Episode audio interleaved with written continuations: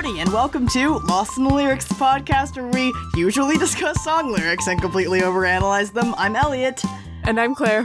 and today it's the fourth anniversary of this podcast's public existence, so we're going to do something a little different.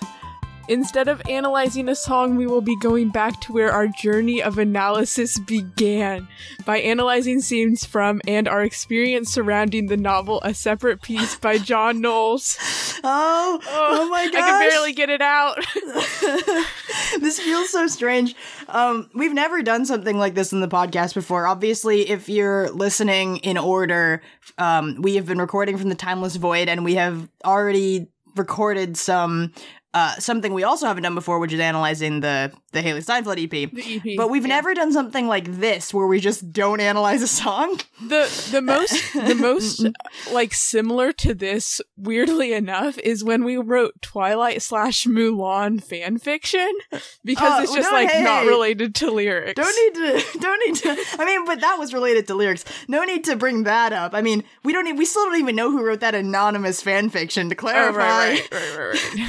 But um, anywho, how has it been in the Timeless Void? Uh, It's uh, we're recording this actually from the Timeless Void still. yeah Um. uh two and a half months before y'all are listening to it so yeah. So if you know if we say anything wildly timeless, um, yeah so it is. It is happening. Um, it, how long has it been since we first read this novel? It's now a time. yeah well we read it mm-hmm. in the like late fall of 2015 Okay. and it is now the the very beginning of 2022 not to date our timeless void No, and not to date our timeless. Void. so like three, four. is it seven years? i think six i think Six? six, That's still a really long time. yeah I mean, not really, but it, it feels like a long time. And also, like, not Mhm. very much time. Like, you know, there's the moment that you think of as the present. just to reference a separate peace, just to start it off. yeah Anyway, yeah, what might as well so this episode is going to be entirely uninteresting if you haven't read the novel or you don't know what a separate peace is. Um, so yeah, uh, sorry, I know that's really alienating a lot of the potential listeners. if um, if you do if you are interested and you want to listen to this uh i mean the book is only like 200 pages long so like and it's written for sort of a young adult audience so like it's pretty easy to read um so like you know yeah, if you want and there's to an audiobook. You can get it from the library. yeah i mean our library i don't know if every library has it but probably most do Yeah, I got I got the li- I got the audiobook. We so what did you do to prepare for this episode? I read the audiobook on one and a half times speed And Ah, then- yeah, that's the speed. I, And I then- one point seven five. Yeah. I mean, usually I do listen to audiobooks on just like the normal one times one speed, but um I had like 2 days to read it and I was like I just got to get through it and I've already read it before, like I know the main beats of the story. right. Um and I have the book here, so if I totally miss something, I can like you know, find where I am, where I'm at. And then I also um when I heard like quotes that I was like I want to discuss this, I like I just tagged them Nice. with some sticky notes. Um that was it um pretty much. Yeah, Um, I do you want to talk about what you did? Yeah, I listened to probably I listened through chapter 10 of the audiobook on 1.75 speed today while I was doing family New Year's activities. So like I don't know that I was like I mean, sorry, not to date our not to date our timeless void, but um even though we keep doing that, um I, I was doing family stuff and, and I had one earbud in listening to this audiobook on 1.75 speed. So I I think I gained some of I remembered some things. I mean it definitely jogged my memory, but I wouldn't say that I like did a good deep read of it. Um I looked at some of my old annotations which are mostly useless and I uh, made some notes with sticky notes in the book of certain passages. I couldn't find my old notes. Um, I know that they're in my room somewhere, but I could not find them. I also uh, Googled th- questions that I had while I was listening that I didn't understand, like where Gene is from. Uh, for some reason, the detail of how much Finney weighs is in my head right now. Uh, he's 150 pounds. Gene mentions that a couple times. Um, I also uh watched um are they They're gay? also five foot eight and a half. oh yeah, yeah, yeah. not not five foot nine, but yeah, I I no, watched. it's not cool to say you're five foot nine when you're actually five foot eight and a half. oh gosh, it's weird to reference that in. in ah, okay, I I rewatched. Um, I watched the Are They Gay um video on reading queer subtext in Dead Poet Society. Um, Mm. we re- we watched Dead Poet Society when we um when in our English class. We didn't watch the whole yeah, thing. I we think watched part I of it. I watched like half of it. Yeah, it's a really sad movie, but we watched part of it ju- literally just because it's like an all boys boarding school environment.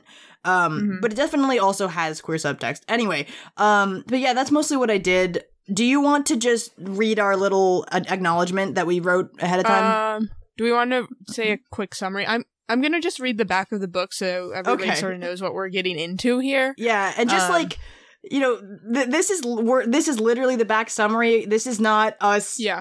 writing Word our own word. summary, Word word, for for word. word. There might be some inflection, and you'll see, you know, but I, I'll try to read it as neutrally as possible without being total monotone. Okay, anyway, um, set at a boys' boarding school school in New England during the early years of World War II, a separate peace is a harrowing and luminous parable of the dark side of adolescence. Gene is a lonely, introverted intellectual. Phineas is a handsome, taunting, daredevil athlete. what happens between the two friends one summer, like the war itself, banishes the innocence of these boys and their world. That last sentence, I thought it was going to be a question, and I my my tone was off. But that was a. I'm just gonna I'm just gonna read that again. What happens between the two friends one summer, like the war itself, banishes the innocence of these boys and their world. Interesting, interesting. So it's a it's you know historical fiction set in World War II, all boys Mhm. boarding school, notorious. Well, that's a notorious environment. Um, Um, it was also written in 1959. yeah, and so uh, it's and I think that it was inspired by the author's boarding Mhm. school, maybe. Yeah, the author Um, went but- to Phillips Phillips Mhm. Exeter, which is a very prestigious boarding school in the um in New England. So Yeah, um the school in the book Devon is um I think uh like influenced by Phillips Exeter. gosh, that back summary really just like every time it just sounds like a dark romance novel with It like really a dark does. academia theme, you know. Mm-hmm. Um. Anyway, the the dar- so let's just uh let's let's read our little acknowledgement before we get started. We just wanted to acknowledge a couple things before we got yeah Yeah. So Um, before we start analyzing, we just wanted to say that this is just some of our opinions and our interpretation of the text, and it's totally valid and good if you have different interpretations or disagree. We both went to an all girls high school, and that is where we first encounter this book during our freshman year, and we see some parallels to the single gendered education shown in the book, even though our high school was not all boys and not a boarding school. Um, so we might um, talk some about that um, and like what parallels we see there. We also will be discussing queerness in this text, and our goal is really not to force any sort of gayness onto these characters. When we originally read the text, we were not encouraged to explore whether this is uh, whether um and how that topic is present in the novel, and so we we did end up noticing it in the writing then and in our revisit as well. Um, and so we will we'll probably touch on that today and, and kind of explore this topic that we just weren't really we didn't really get the chance to explore in school. So it's kind of a, a special point of interest for us a bit. Mhm. Um, but anyway, Yeah, so yeah, we're interested in that, and then we're also interested in, you know, it, it has been six years. We've gone through, you know, five and a half more years of school or whatever, six years more years of school since then. So we've like grown in our analysis capabilities. We've also been doing this podcast for four years where we analyze song lyrics, which is a little bit different, but like sort of in the same vein. Um, so like we're sort of expanding our analysis, expanding our understanding as we're coming to the text from a different spot, but we're also sort of looking back and getting to explore the topics that we weren't able to explore because of the um, environment we were in. um, yeah, I, I think when pa- we first did the analysis. I actually I think that our analysis of the EP is is is a good segue, I guess, to this too because it it's the idea of like this broader narrative. Like a lot of what we're a lot of what we will be talking about we might do what we did we'll do some of what we do normally where we kind of read quotes and read the text and make do literary analysis essentially. Um, yeah, close we, reading, as they say. But we will also be talking about more broad aspects of the book, characters, story. Um, we have no idea how long this is going to be. Again, we've never done this before. I might have to edit some stuff. I don't know. Um, but yeah, we're going to give it a shot. And so, yeah, so first we were going to talk about kind of our reactions in 2015 when we first read it versus now um, in the Timeless Void. Again, completely timeless. We have done nothing to date this time. Um, would you, would, uh, so my first question, I guess, uh, just to get started is what's something that surprised you in your revisit of the book? Okay. Um, I think there were a number of things that, that surprised me. Um, I think my sort of like I think my perception of Gene is the character who's like who uh, who's like when I view Gene, I think that's where my view is the most dissimilar, probably. Um, but I'm not really hmm. sure. I don't really remember how I looked at the characters, but I, I feel like I have a different understanding of Gene now. Um, I think also what surprised me is like the presence of sport in the in the novel, and I remember our teacher saying that um, one time they were doing like analysis in class like a few years before we were there and there were two like student athletes who did their analysis about um sport in the novel hmm. um and that surprised me the presence of of sports and like how prevalent those were um and just like the theme of competition as that runs throughout yeah. sports throughout academics throughout all mm-hmm. the discussion of war like yeah it's all over the place i also didn't notice that Yeah, I think I think I'm like more aware of like using sports as like a metaphor for bigger things going on in people's lives. Mm-hmm. Um, at at this point in time than I was um during my freshman year. Um, I think probably because I didn't encounter as many people who were like super serious about sports at that point in time. Mm. You know. Yeah. Um our I friends just weren't thing... those people. And our Yeah. And, and and we didn't have that many people who were vocal about it in our English class. We were in the same English class for listeners yeah, I think also know. like but, um, um when you um when you're like a a kid, you know, like 14, 15, people are like still playing sports just for the fun of it. And it's not like people who are mm-hmm. older don't play sports just for the fun of it, but the people you encounter in like college who are playing sports still like competitively are like really in it, you know? Right. Um well, like it's it becomes such a part of their identity when you've been playing competitively for so long. It's interesting too because I feel that Finney as a character is such a encapsulation of that combination of doing it for just the fun of it and loving it, but also he is such a natural uh, he's such a naturally gifted athlete and he works on being an athlete all the time. It's such a part of his identity that when that's mm-hmm. taken away from him, it hits him so hard. And I feel like it's kind of that idea of like, he didn't realize how serious he was about it until he wasn't able to be carefree about it. Like, yeah. he, he was so you know, he could be kind of reckless with his with what he did, like jumping out of trees and and you know, I just think mm-hmm. um I just think he he's a he's an interesting mix of like of that doing it just for fun, but also not realizing how much it meant to him until he couldn't have it.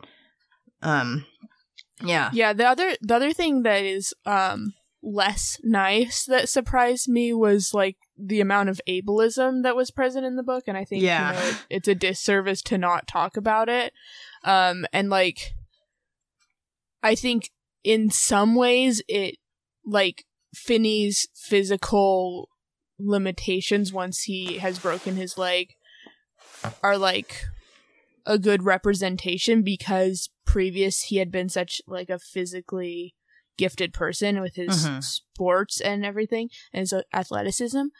Um, but like the way that it is approached as if this is now a flaw in him Mm-hmm. rather than like a circumstance that will cause him to change the way that he lives um i think is is um not great Yeah, I think also the parallelism of the or not the parallelism, but the the parallels between his injuries and like the way that they compare that to like war and soldiers' injuries and stuff like that, like the circumstances and Mhm. stuff.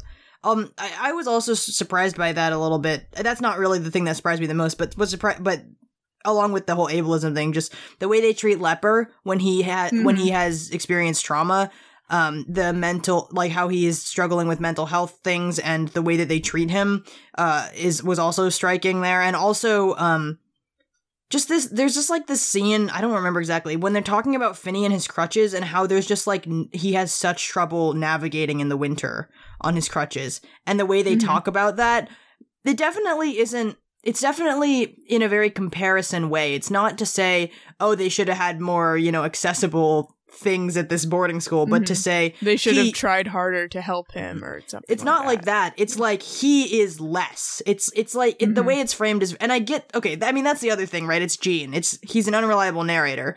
Um, Yeah. but also, yeah, it it definitely isn't great, and I do think that that's it. Just like hasn't aged very well. Yeah.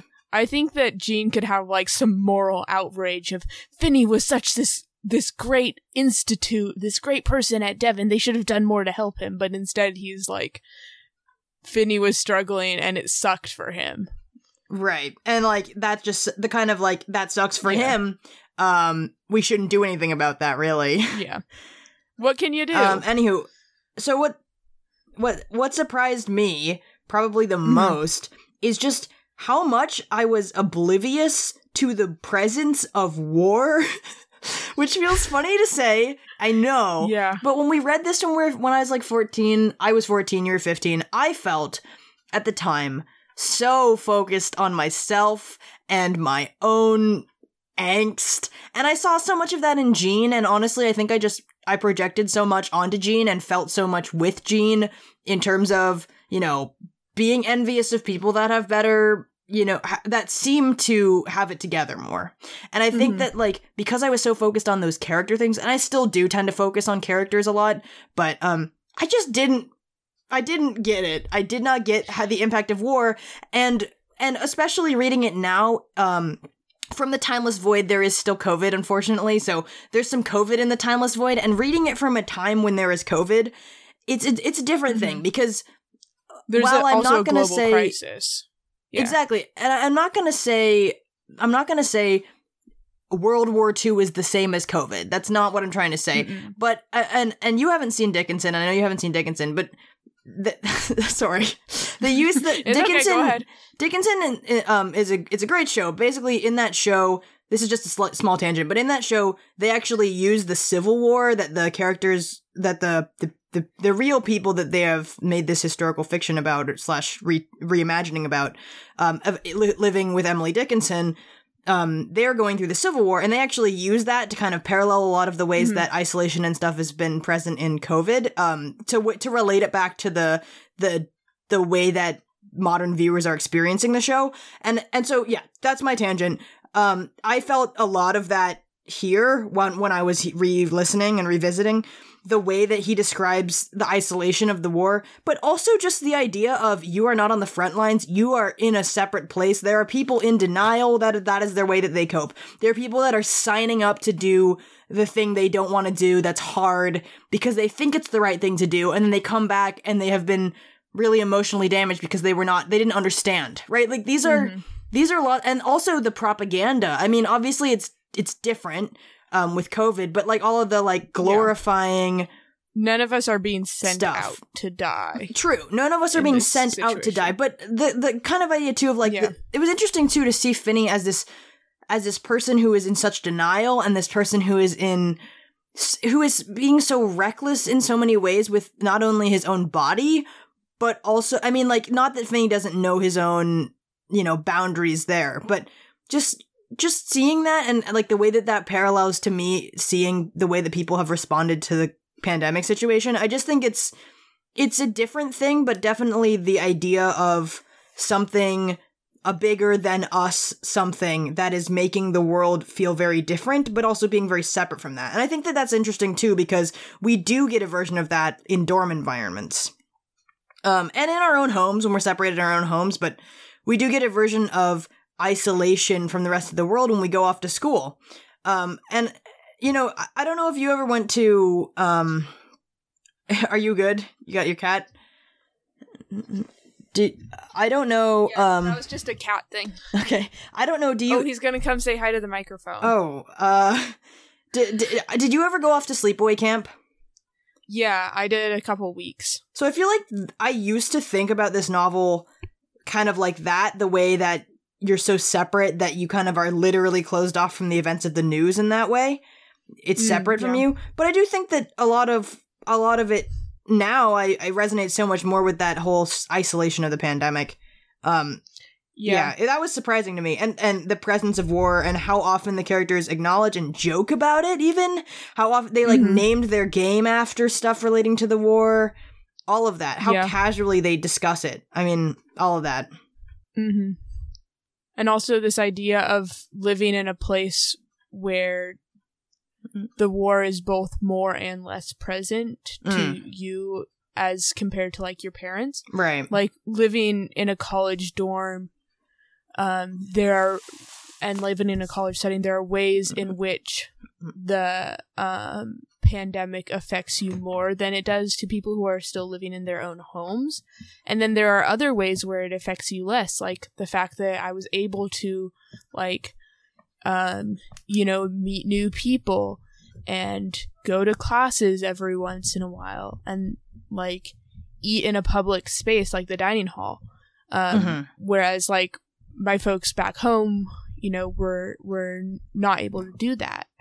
Um, yeah. And at the worrying. same time at the same time like all of my interactions are going to happen in a public place rather than you know in this private place where you know i know that i am safe in this place Mhm. um, you know in a dorm there are more people living there um, you know you're sharing space with more people um, so you're gonna have to like put on your mask to go do more basic activities right. um, so I think it's an interesting balance that I think the the um, boys at Devon feel as well. Like Right. on one hand, they're 16, so they aren't drafted yet, um, and in that way, like they have this ability to isolate themselves a little bit, but at the same time, like the door is right on their or the war is right on their doorstep. Yeah. know, Um, because they know that they're going to have to enlist or get drafted. That that was also something that I mean, that's obviously we can't relate to that in the same way with the pandemic. Quite. yeah. I mean, not at all. Even like the idea of being drafted and sent to war, which is horrible. Um, but I just think that like, I, I just I- again when we were fourteen, I just I think I was so caught up thinking about how jealous Gene was and all these feelings he had. Mhm. I just didn't think I don't think I paid very much attention at the time to how present and terrifying that threat of draft was and is for those characters and seeing seeing simultaneously the propaganda for how amazing it could be and the whole like a military Mhm. industrial complex stuff that's being pushed Yeah. and then also, you know, these moments where the professor, where Gene says, you know, these professors, they like, they had to see us as like this symbol of hope because they know that like the boys like that are literally two years older than us are being sent to death pretty much.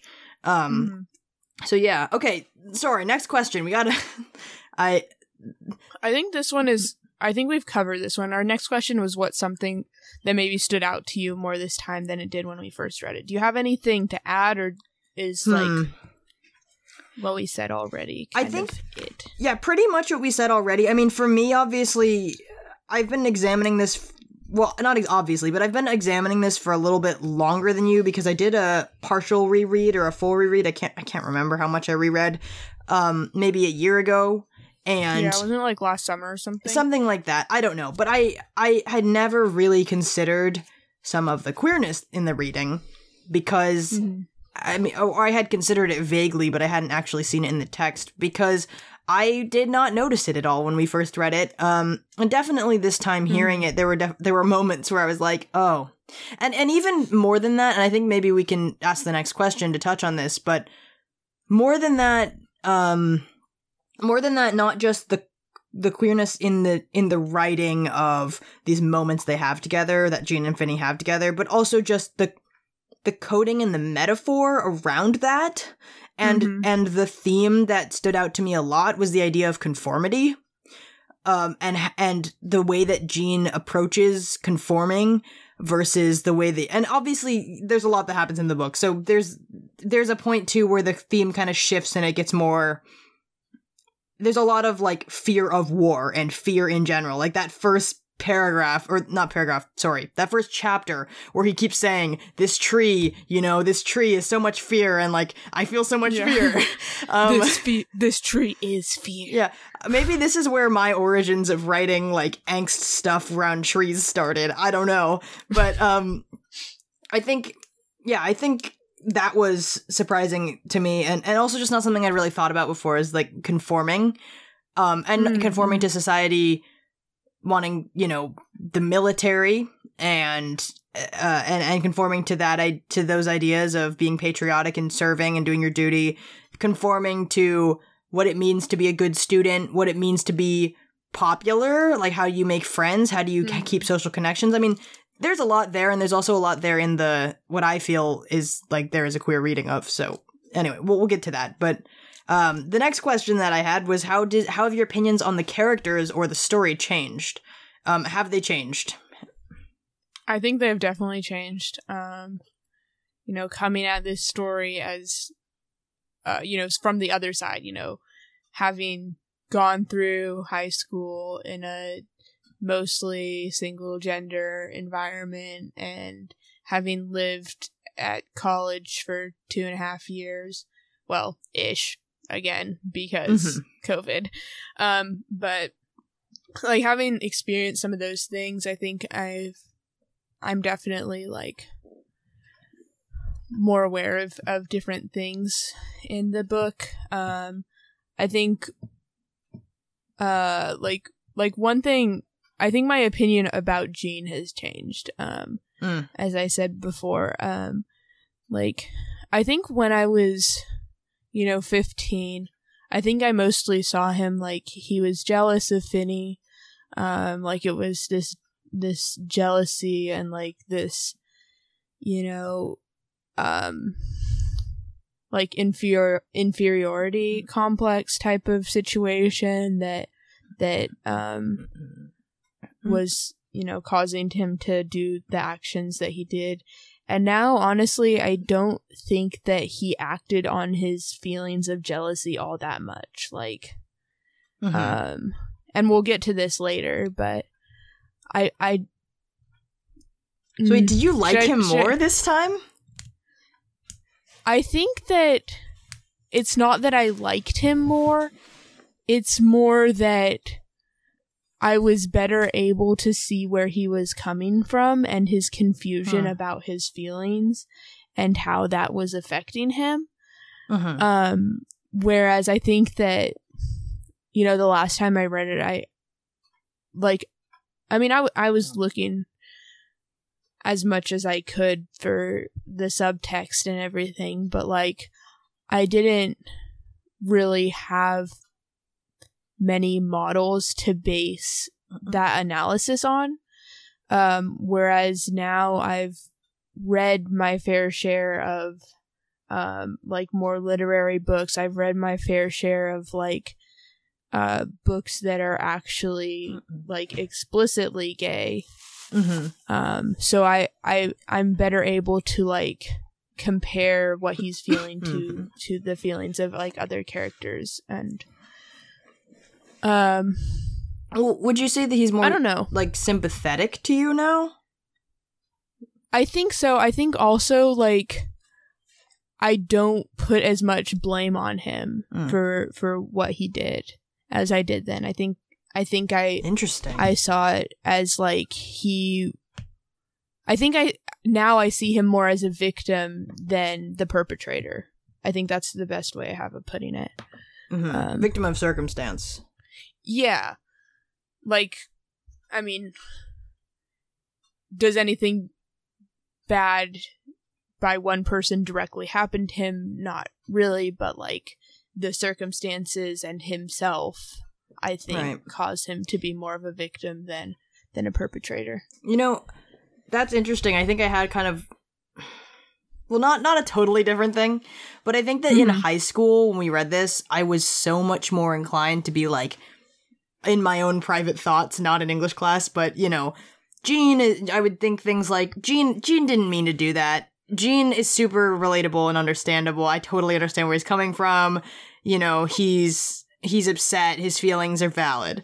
Um now when I read this, I mean, I think I am better at at finding my own reasoning for why he is the way that he is. I think he's he's troubled. He's dealing with a lot. He's dealing with the pressure of the world, which I didn't gain before. I didn't realize that. He's dealing Mhm. with this Yeah. circumstance that's beyond his control that he doesn't understand that scares him, right? And he's projecting that in his relationships in a lot of ways. Um I don't know whether or not it matters that he whether or not he knocked him out of the tree on purpose or not. I don't think that really matters as much, but what what his response is to that is so telling in a way that it wasn't before.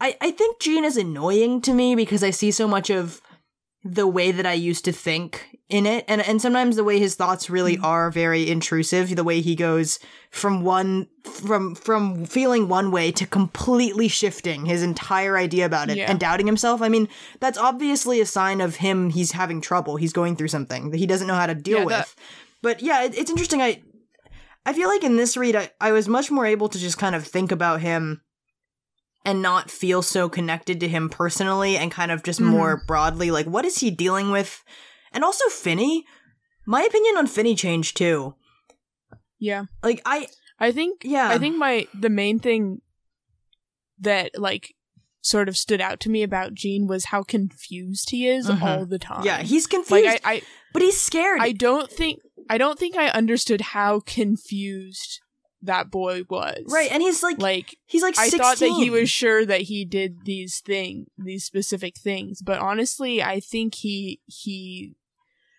sort of used the fact that he so he believed that he did those things to sort of like I mean they were a stand-in like I think he was confused and he was like I have to believe something so this is what I'm going to believe. Right. Yeah. Also, um, should I say or can I say about Finny? Something that Yeah. stood out to me about Finny is that I I so I I still like Finny. And I did like Finny hmm. because Finny is very likable. Um and that's kind of the yeah, point. He's, he's written to be that way. Gene Right. clearly, you know, has an amount of affection for and him. and like he he he idolizes him a little bit and there's like a little Yeah. bit um there yeah, this kind of reminds me of the whole like unreliable narrator thing we are getting the perspective of, of a teenage gene who is very confused about his place in the world and who he is well, we're Um, we're not only just getting the perspective of a teenage Gene, we're getting the perspective of what an adult Gene remembers of what teenage Gene was thinking. yeah So like the things that are going to stand out are the really you know heavy emotional moments and Gene looking back on them is going to see his emotions probably as more monolithic than they actually were. yeah you know I, so so I, I know that maybe i think kind of part but of we don't have any we don't have any way of knowing what what's like Mm. Necessarily the the factual truth of Right. the situation, which is also kind of interesting and something I didn't, you know, Yeah. recognize. Um, I think when we originally analyzed this, there was a lot of talk, and I do think that this can still be an interesting symbolic journey to follow. The idea is Finny of Finny as symbolizing this kind of innocence. He he's in so much denial about the war. He, he doesn't want to accept it, and then obviously it hits really hard when he has to start accepting some things.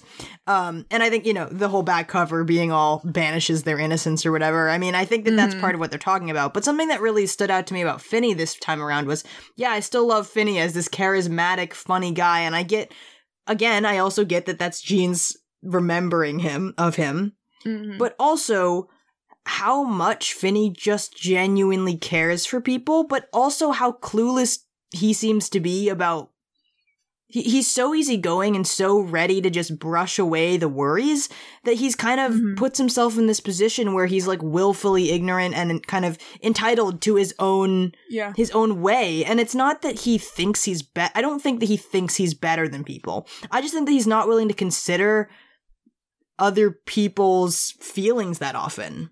And I don't and I Yeah, also don't think that that's because he's super duper selfish and doesn't care about people. I think he kind of is the kind of he's kind of like a dog.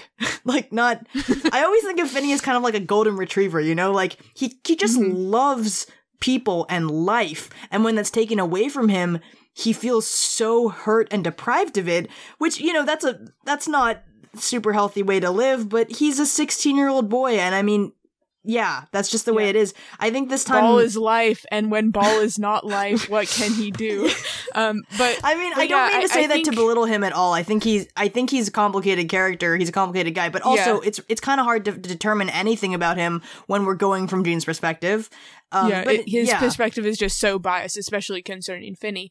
Um, and I think that the other thing that is interesting that you sort of brought Mm-hmm. touched on is that we see how Finny is like so emotionally intelligent about his own self Mhm. in many ways and how he's so confident in his own self and sort of like acknowledges like his feelings and and such um whereas Gene has a very difficult time doing that but at the same time when Gene tries to talk to Finny and they're both like having an emotional response to something um like their their conversation at Finny's house after um the summer term is over Oh, like- that conversation's so tense. Finny oh my gosh. Finny doesn't seem to have a very good awareness of the emotional responses of others Mhm. even though he has a decent amount of sort of like recognition of his own emotions Right, and he um, projects. which i think is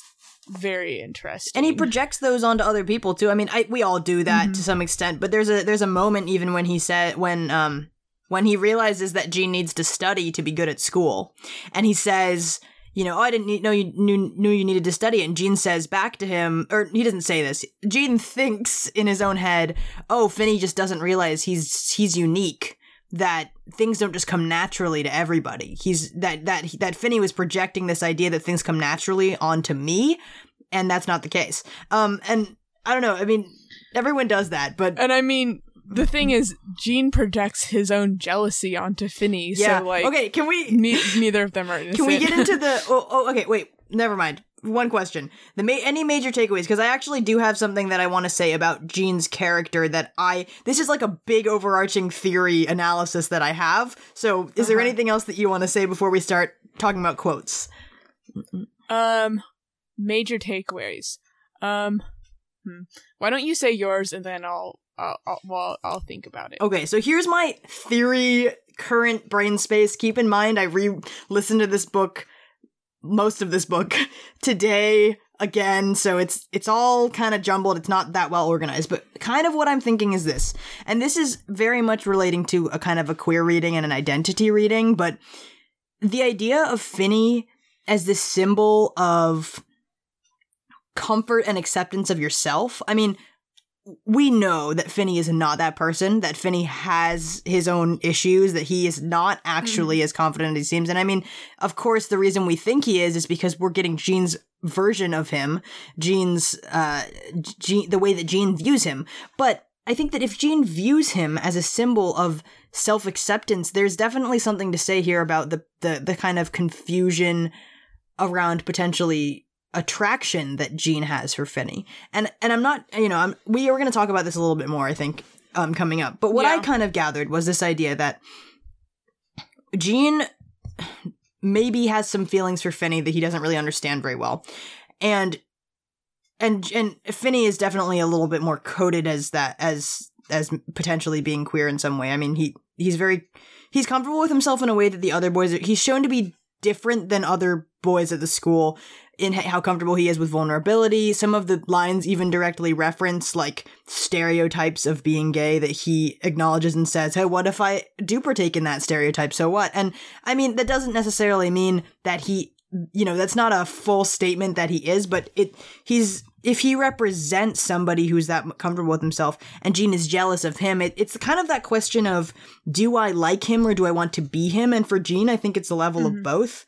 I also think that with Gene's um thing with Finny, there's like there's something here about gosh, I kind of forgetting my train of thought. There's something here about Gene searching for why he feels the way he does and deciding that that that what he feels is hatred and jealousy rather than affection and admiration. And the way he he chooses to believe that it's that he takes apart the pieces of the way that Finny has been a good friend to him and he chooses to believe that it's with harmful. And i think that that's like there's a lot of internalized uh int- potentially homophobia but there's internalized I don't know, some kind of dissonance that Gene has about himself and who he is, and the way that Finny's self confidence makes him feel that he can't be as confident or that he is not. It Mhm. reminds him of how he is not confident in himself and who he is. And I mean, you can take that in a queer way. You can also just take that in uh you're 16 and you don't know who you are way. But that's kind of the, I think the- there's also an argument to be made for like Gene feels that there's this one way to be a man, Mhm. and Finny sort of challenges that idea and at the same time conforms to that idea, and he Right. doesn't really know what to do with that. Yeah, that's a good point. Like the way that Finny is a, is this star athlete, which is kind of you know sport is such a coded like masculine thing. Um, Mhm. and then and physical strength. Right and physical strength and physical ability. I mean, obviously, lots of kinds of people are good at that stuff, but at least in the that kind of coding of the ideal of masculinity. And then yet Finny w- is comfortable wearing pink and making witty jokes, almost flirting with everyone he meets. Finny wants to run off with Mhm. his best friend and like elope essentially. And it's like And also, like, once Finny can no longer play sports, he still has some of that same charismatic attitude. mhm. And I think both Gene and Finny are struggling with, like, what does it mean to to be a person and to to like with this you know now sort of limitation on what he could once do and what was once his identity Yeah. Yeah, I don't know that I, yeah, I don't know that I fully said what I meant to say there very well, but the but the general point I had about Gene is mostly just the whole way that he projects his own insecurities about his identity onto his onto his perception that Finny is very secure in his identity. Um and and that's like that also relates to the theme of conformity as you were just saying. Um do you do you have anything that you would want to add to that or Um, I think now, now thinking about it some more, um, the idea of like, like, I guess sort of like falling, um, is interesting.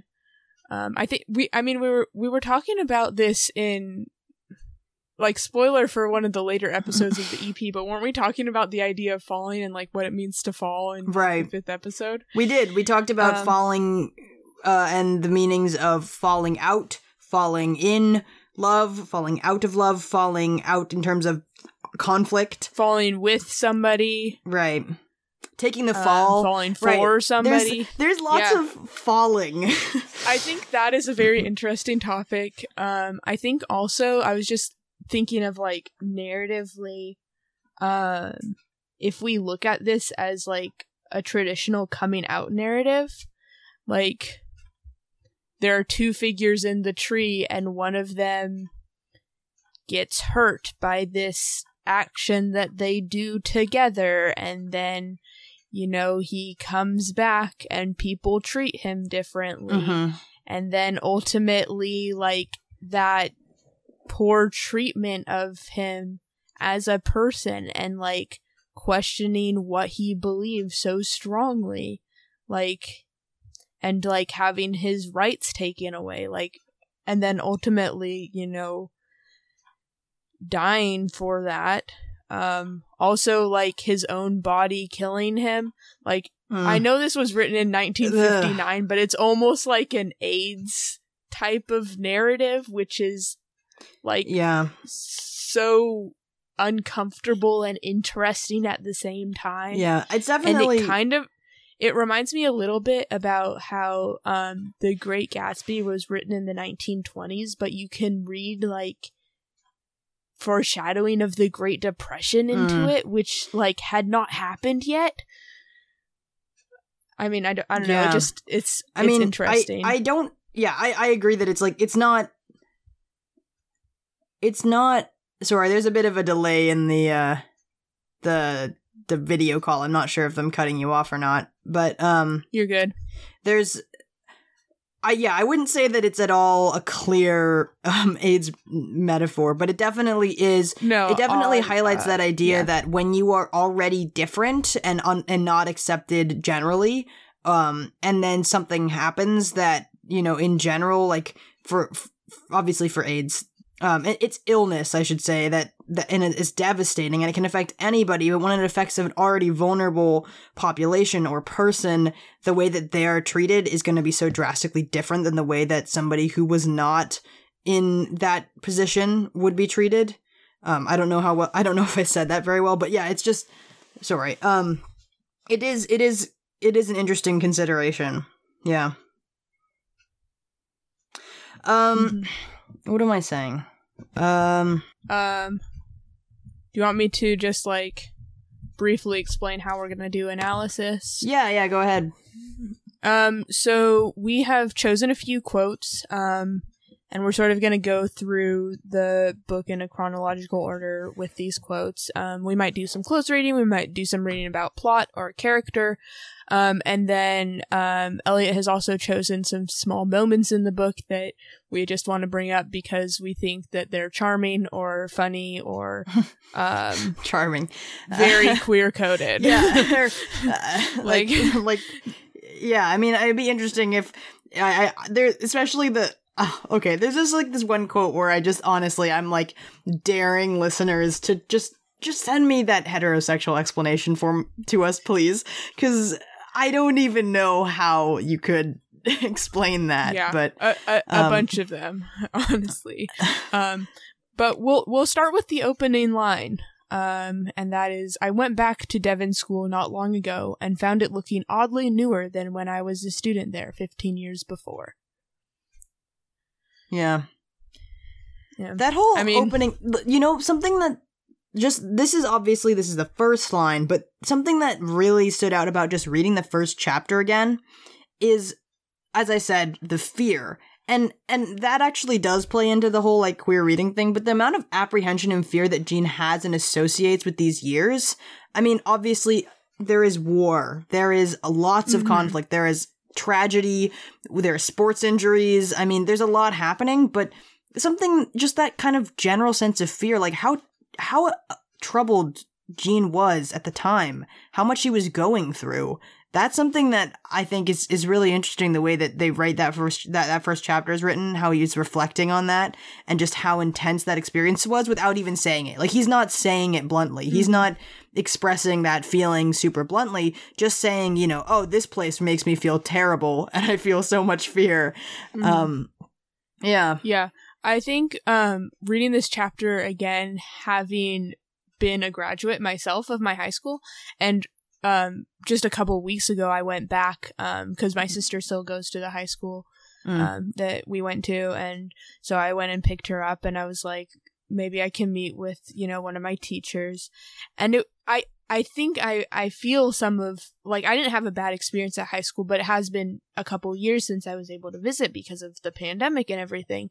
And like there is this a certain amount of apprehension to go back to a place that you know has all of these like has this very certain feeling about it. Yeah, um you know and i think the farther you get removed from a thing the more you either you the more you like put it as sort of a single thing like you fear feel just fear about this thing. And i think what Gene forgets in this moment Mhm. of going back to devon was how much joy he felt there you know he, Yeah. he He's uh, well, he says that in the first chapter, right? He says like I think he says that like there was so much joy, but like there was so much fear. Um mhm. I might I might not be Oh yeah, here it is in the on page 10 where he says I felt fear's echo and along with that I felt the unhinged uncontrollable joy which had been its accompaniment and opposite face. Um and yeah, I mean Yeah. but he doesn't acknowledge But then that. once he gets to the tree, like this place that was like a meeting place for his friends during this Mhm. wonderful summer, he only feels the fear. This one event has like shadowed his perception of this place so much. Yeah.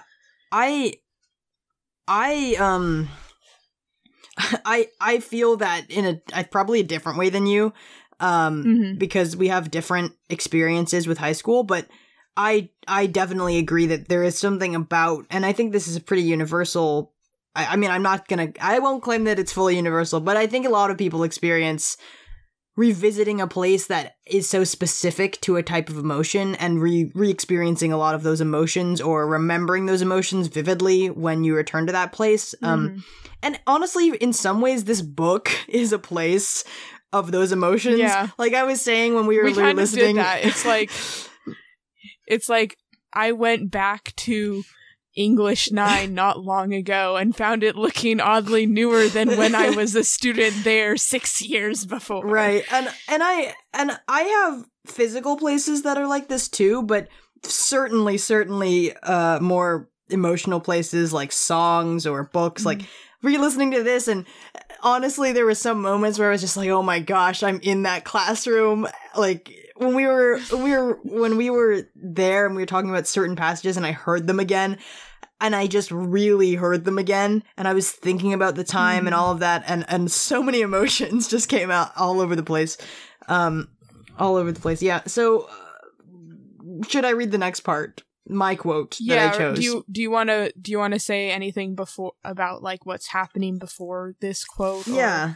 um do you have moments that you want to tuck in there? So this was this this quote. Uh, sorry, this quote kind of relates to.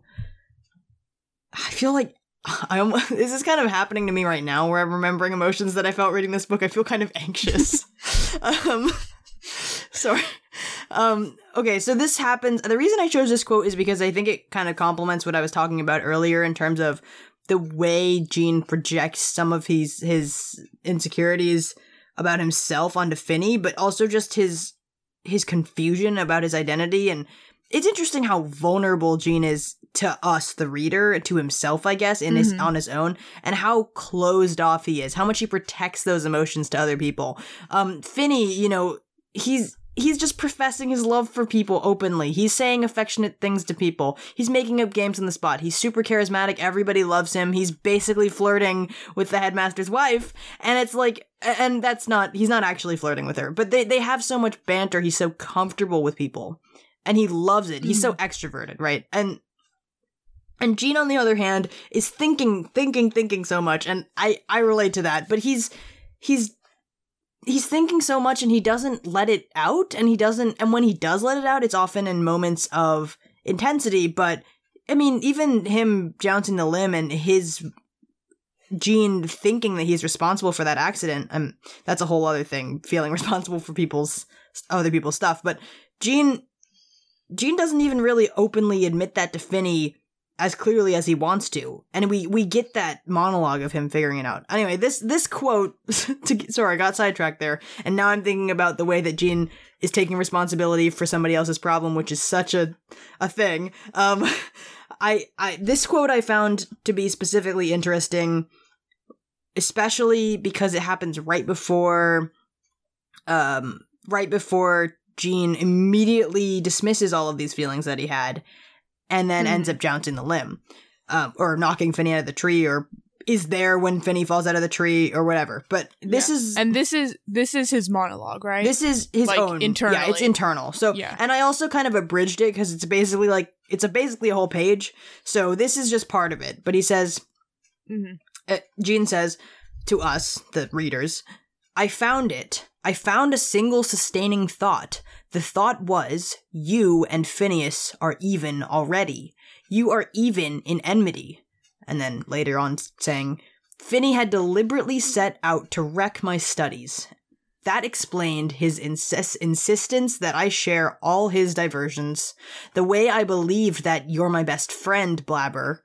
It was all cold trickery. It was calculated. It was all enmity. And you see, that's so contradictory, is it not? I mean, it Mm-hmm. the, the way that Gene con- con- contradicts his emotions, the way he says, Finny wanted me to participate in the stuff that he thought was fun. He distracted me. I found him so distracting. Obviously, that's because he hates me. He's trying to, he was trying to distract me. He wanted to hang out with me and play games with me. He called me his best friend, and I liked that. Obviously, it's because he hates me. See, it's like somewhat. Yeah. And I mean, also the fact that Gene at other points in the novel acknowledges Finny wasn't a great student, but he was a great athlete and he was a great leader among our friends. Right. And like, I mean, he has Like, a lot of respect clearly- for him too. yeah, like what you think are diversions, you know, they might not be so much diversions for Finny because athletics and like uh, Social you know, things. making connections, Right. social connections with people are what he cares That's his about, wants priority. you to care about them too. Also, can I just and he doesn't even think you need to study. right? He didn't realize. And He thinks you're just naturally Can I can I read that little quote too? Is that all right? yeah. There's this. Yeah. So here's this what what Finny says, or this is the dialogue that happens between them. Um. So by the way, that quote that I just read happened after a moment where Finny clearly jokingly said uh that jokingly said um that if Gene became like valedictorian and, and stuff like that, that he said jokingly, I'd kill myself out of jealous envy. And then Gene goes on to say, I believed him. The joking manner was a screen. Like, it's it's interesting, but um, Like Finny's no jokester. He's dead serious oh yeah, about everything. Finny is dead serious about everything. At the same time, Gene literally states in the first chapter that this is his sarcastic summer. That they are both sarcastic and joking and non-serious about everything. But on page um, on page fifty, wait, where? On page fifty-nine, um, Finny before this is basically saying, "Hey, I didn't realize that you needed to study to be good at stuff. I just thought you were naturally good at stuff. Um, if you need to study, then that's fine. You don't have to go out with me and do stuff tonight." And Gene's like, "What? No, I guess I have to do stuff now." And Gene says, as they're walking off to go hang out, Gene has basically said, "I give up on studying. Whatever. He's forcing me to do this, even though he's not. Gene is deciding to do this. Um, there's definitely a level of Gene." Really wanting to please Finny and go along with him. But um the the, the thing that Gene says is uh I followed our gigantic shadows across the campus, and Phineas began talking in wild French to give me a little extra practice. I said nothing, my mind exploring the new dimensions of isolation around me. Any fear I had ever had of the tree was nothing beside this. It was my neck, it, oh, sorry. It wasn't my neck, but my understanding which was menaced. He had never been jealous of me for a second. Now I knew that there never was and never could have been any rivalry between us. I was not at of the same quality as he. I couldn't I couldn't stand this. Um and you know, it's interesting the way that he then says, I'm not as good of a person as Finny because I feel jealousy um, I feel this intense jealousy and I'm not as good of a person as him. He says I'm not of the same quality. And also the way that Gene immediately goes to absolutes. There was never rivalry. There was never jealousy. I have ne- like he was never jealous of me and I and there was never anything between us. It's like that's a that's a very that's a very different thing than what Gene was saying literally 2 pages ago or whatever. So Yeah. it's it's it's just an interesting moment that I thought um, especially leading up to the tree, which is kind of the inciting incident, I guess, of the first kind of Yeah, it's I feel of the like book. it's sort of like the first climax scene. Mhm. because we're getting That's well, sort we're getting the status always, quo, like- and the status quo is Yeah. for the most part pretty happy. Like I know there's supposed to be Mhm. some parallels about the war here, but it's just I find it super interesting how extreme Gene's brain is here. And I'm not saying that's his fault, but I think there's also this interesting thing to be said again about what you were saying earlier about the way Gene feels there is a way to be, and that he, if he is not that way, that he is bad, that he is wrong. And that if he doesn't meet this ideal of whatever he thinks that ideal is, that he feels that he is wrong. If he was if he was wrong about something, it's the worst thing. Um, and I just Yeah. I think that's interesting. and also like if he can't meet this ideal in one aspect of his life, he has to like overcompensate it for it in other aspects of his life. yeah, like he can't be as athletic and outgoing and daring as Finny, so he has to com- overcompensate about that in his academics by trying to be the the top student, even though he knows that Chet Douglass is the top student. right. Yeah, so sorry, I, I kind of went off about that, but do you want me before we get to the jounce? Do you want me to just touch on some of those cute moments that happen? Yes, I was gonna do those before this because this is really leading up to the jounce. But let's let's talk about some of those cute moments in, before the status quo, quo is wrecked by the jouncing. Okay. So at the beginning of this novel, we really see this status quo is established. If it's a summer session, it's a more carefree, lighter time. There's definitely some parallels with the seasons to to sort of metaphorically be like the winter was cold and harsh and the summer was carefree and light and that's that's a Yeah. thing, but um why don't we just start off with two good pals wrestling? oh boy, this is like in the what first chapter. I think so. Uh, yeah. In Chapter, maybe it's chapter, no, chapter one. It's chapter one. so, Gene is probably, Gene, who's like 30, is back at school. He's thinking about life when he was at school. Um, and then he remember has this memory and he talks about it. He says, and, and then we get thrown kind of back to the past at some point. Um, they form this club and and they're jumping around out of trees and hanging out and that's kind of the backdrop of what's going on but um we get introduced to some of the characters that are going to be in the novel and then we get this scene where they they're walking with their friends back to go to dinner and they sort of start teasing each other about the way they're walking which i mean okay um and well, they're like, we gotta walk like the military. Right. They're making a lot of jokes about This that. is the West Point stride. Yeah. and then um there then this happens. um so here I'll just All right, I'll just start from while they're walking. Does that work? Yeah. Okay. As so this is Gene. Um as I sprang as I as I sprang at him, his sidestepped e- he sidestepped easily, but I just managed to kick him as I shot past. He caught my leg, and there was a brief wrestling match on the turf, which he won. By the way, Gene is talking about Finny. Um, better hurry, he said, or they'll put you in the guardhouse. When we we were walking again, faster, Bobby and Leper and Chet were urging us from behind, uh, from ahead. For God's sake, to hurry up. And then Finny trapped me again in his strongest trap. That is, I suddenly became his collaborator. As we walked rapidly along, I abruptly resented the bell and my West Point stride, and hurrying and conforming. Finny was right. And there was only one way to show him this. I threw my hip against his, catching him by surprise, and he was instantly down, definitely pleased. This was why he liked me so much. When I jumped on top of him, my knees on his chest. Sorry, I couldn't. Sorry. Okay, when I. ju- ah. And he couldn't ask for anything better. Real quote. Uh, and then, all right. Sorry. Um. yeah, I mean, Yeah. Please. Also, I want to hear your I- heterosexual were ex- about- explanations if you have any. Please.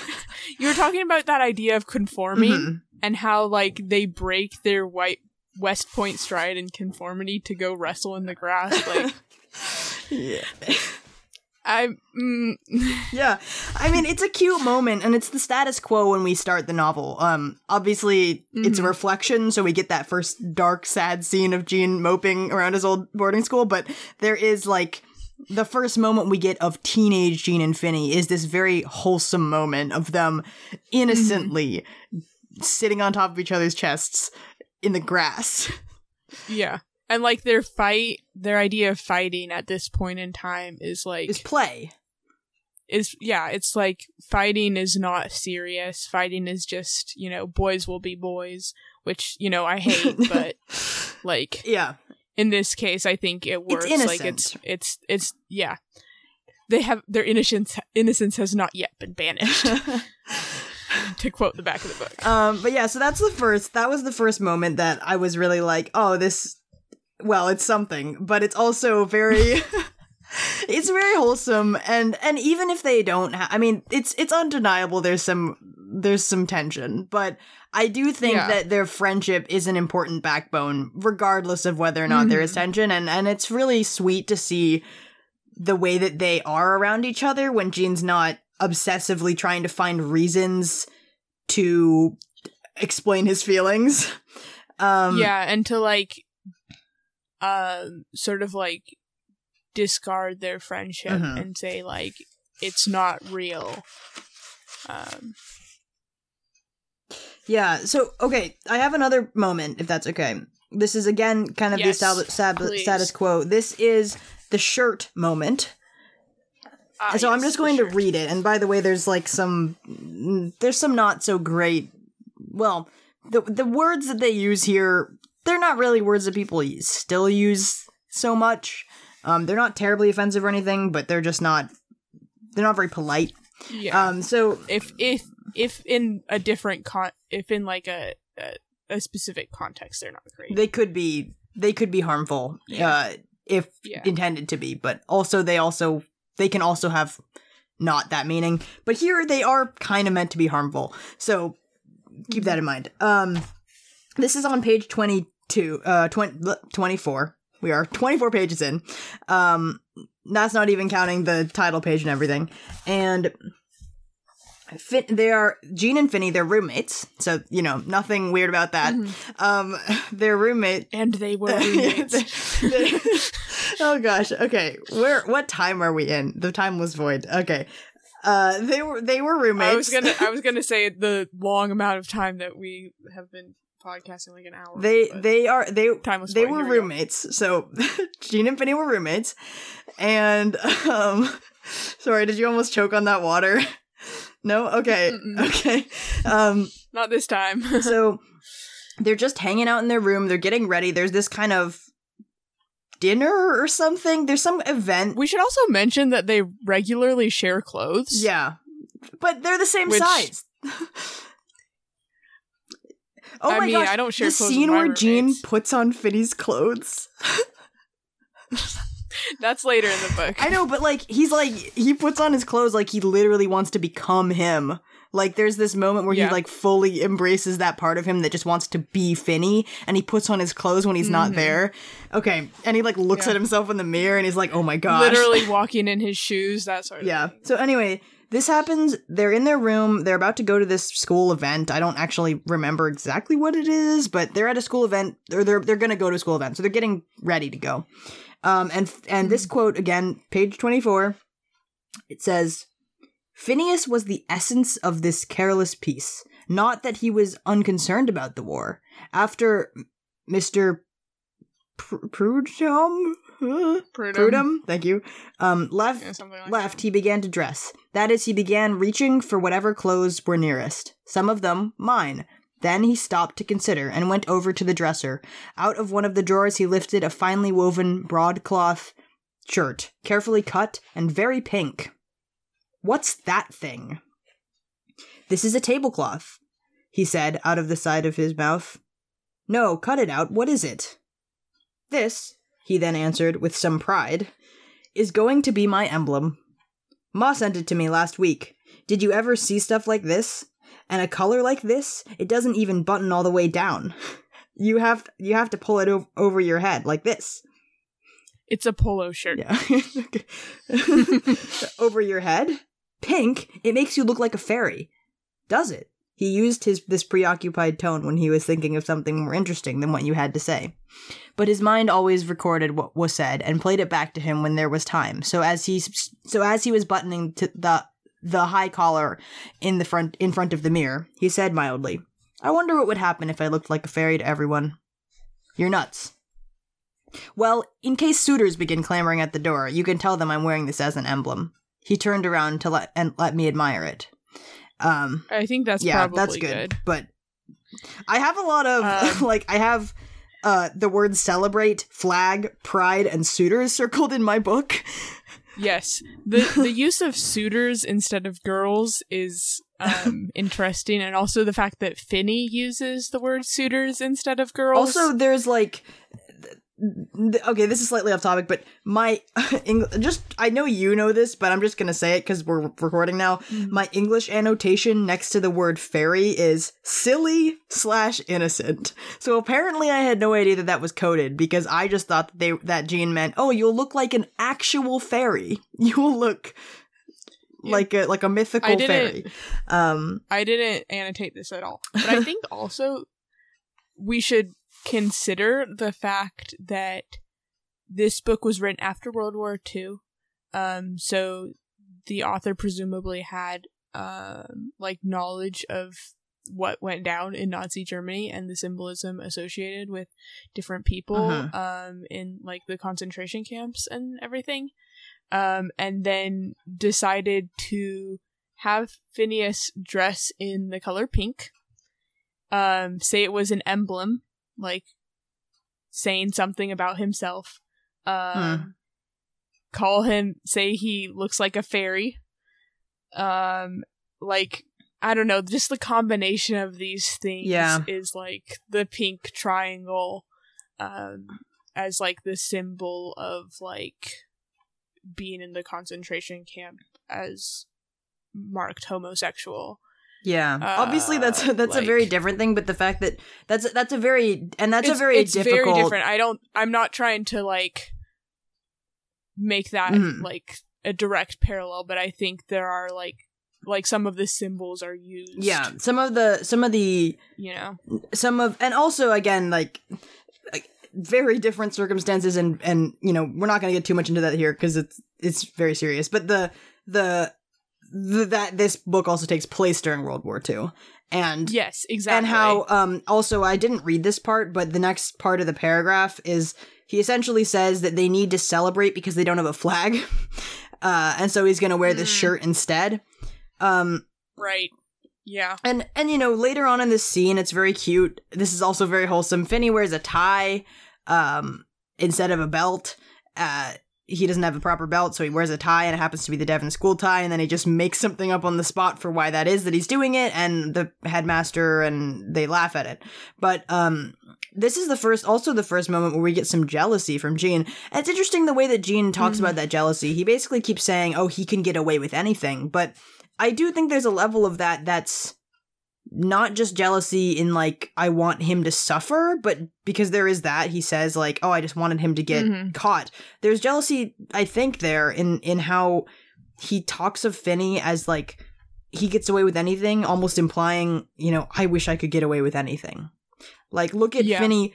Like he has the courage to do these things despite the possible consequences, whether he thinks that there he like believes that there are consequences or not. Mhm. whereas Gene does not have that confidence, does not have that courage, um, and is constantly worried about the potential bad outcomes of actions. I mean, even if we look at jumping from the branch or from the limb on the tree, like Gene is constantly worried about like Getting in trouble. especially at the beginning, like getting in trouble, um, like the jump going wrong Mhm. and like Phineas is never worried about that. Um and he's always like trying to push it one step further. He's like, we should do the double jump. Right. Um Yeah, okay. So how long is this episode? probably too long, but I I don't care. It, I'm having fun with it. so- Okay. Do you have any more moments, or do we want to move to the jouncing? I okay, I have a couple more moments, but we should not spend as much time as we have on them. yeah, let's maybe not read the whole page. I will. Uh, it's just so hard to tackle this whole book. Um, there is, there's a cute moment uh that you can take as you want. We don't have to spend too much time on it. Where Gene and Finny are just having a bros day. They've decided to. Ah, They've yes. decided one The day that they're just gonna. I mean, they haven't. Exa- this isn't exactly how this happens, but Finny basically says, "Hey, let's go to the beach," and Gene's like, "I am helpless to say no to you, so I will say yes." Um, you know, that's not the most healthy dynamic, but also I honestly think that Finny never forces Gene to do something like fully forces. Like Mhm. it's an interesting thing because obviously we're getting this from Gene's perspective. Finny, however, almost always leaves the option open. Or if Gene does speak up, Finny respects that. Um, and so I Mhm. just he's like, "Oh, you need to study. You can study." uh, I just feel that Gene has a hard time communicating what he wants because in his head we we know that Gene thinks, "Oh, I can't do this. It's gonna it's gonna be bad." Uh, but the way he responds is to say yes. So it's I don't know. It, it's interesting, but I definitely know that that's Yeah. part of growing up is is learning how to communicate what you actually want. Um, And I think at at on some level he does want to do the fun things with Finny. right. Um but he feels like this pull of like responsibilities. Um Yeah. and then he he doesn't know which one he should prioritize and he thinks he should prioritize one and then he ends up doing the thing with Finny, and then he resents it. Yeah. It's a whole cycle really. I'm gonna. Jeez, this is gonna take so long to edit. Okay, I'm gonna, I'm gonna, I'm gonna just read this little part. But they're they've gone to the beach. I assume that if you're listening, you've read this. You know what I'm talking about. They've gone to the beach. They are hanging out, and Gene says, "Finny and I walked along the boardwalk in our sneakers and white slacks. Finny in a light blue polo shirt, and I in a t-shirt. I noticed that people were looking fixedly at him, so I took a look at myself to see why. Uh, so I took a look my so I took a look myself to see why. His skin radiated a reddish copper glow of tan. His brown hair had been a little bleached by the sun, and I noticed that the tan made his eyes shine with a cool blue-green fire.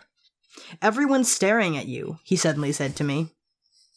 It's because of that movie star tan you picked up this afternoon, showing off again.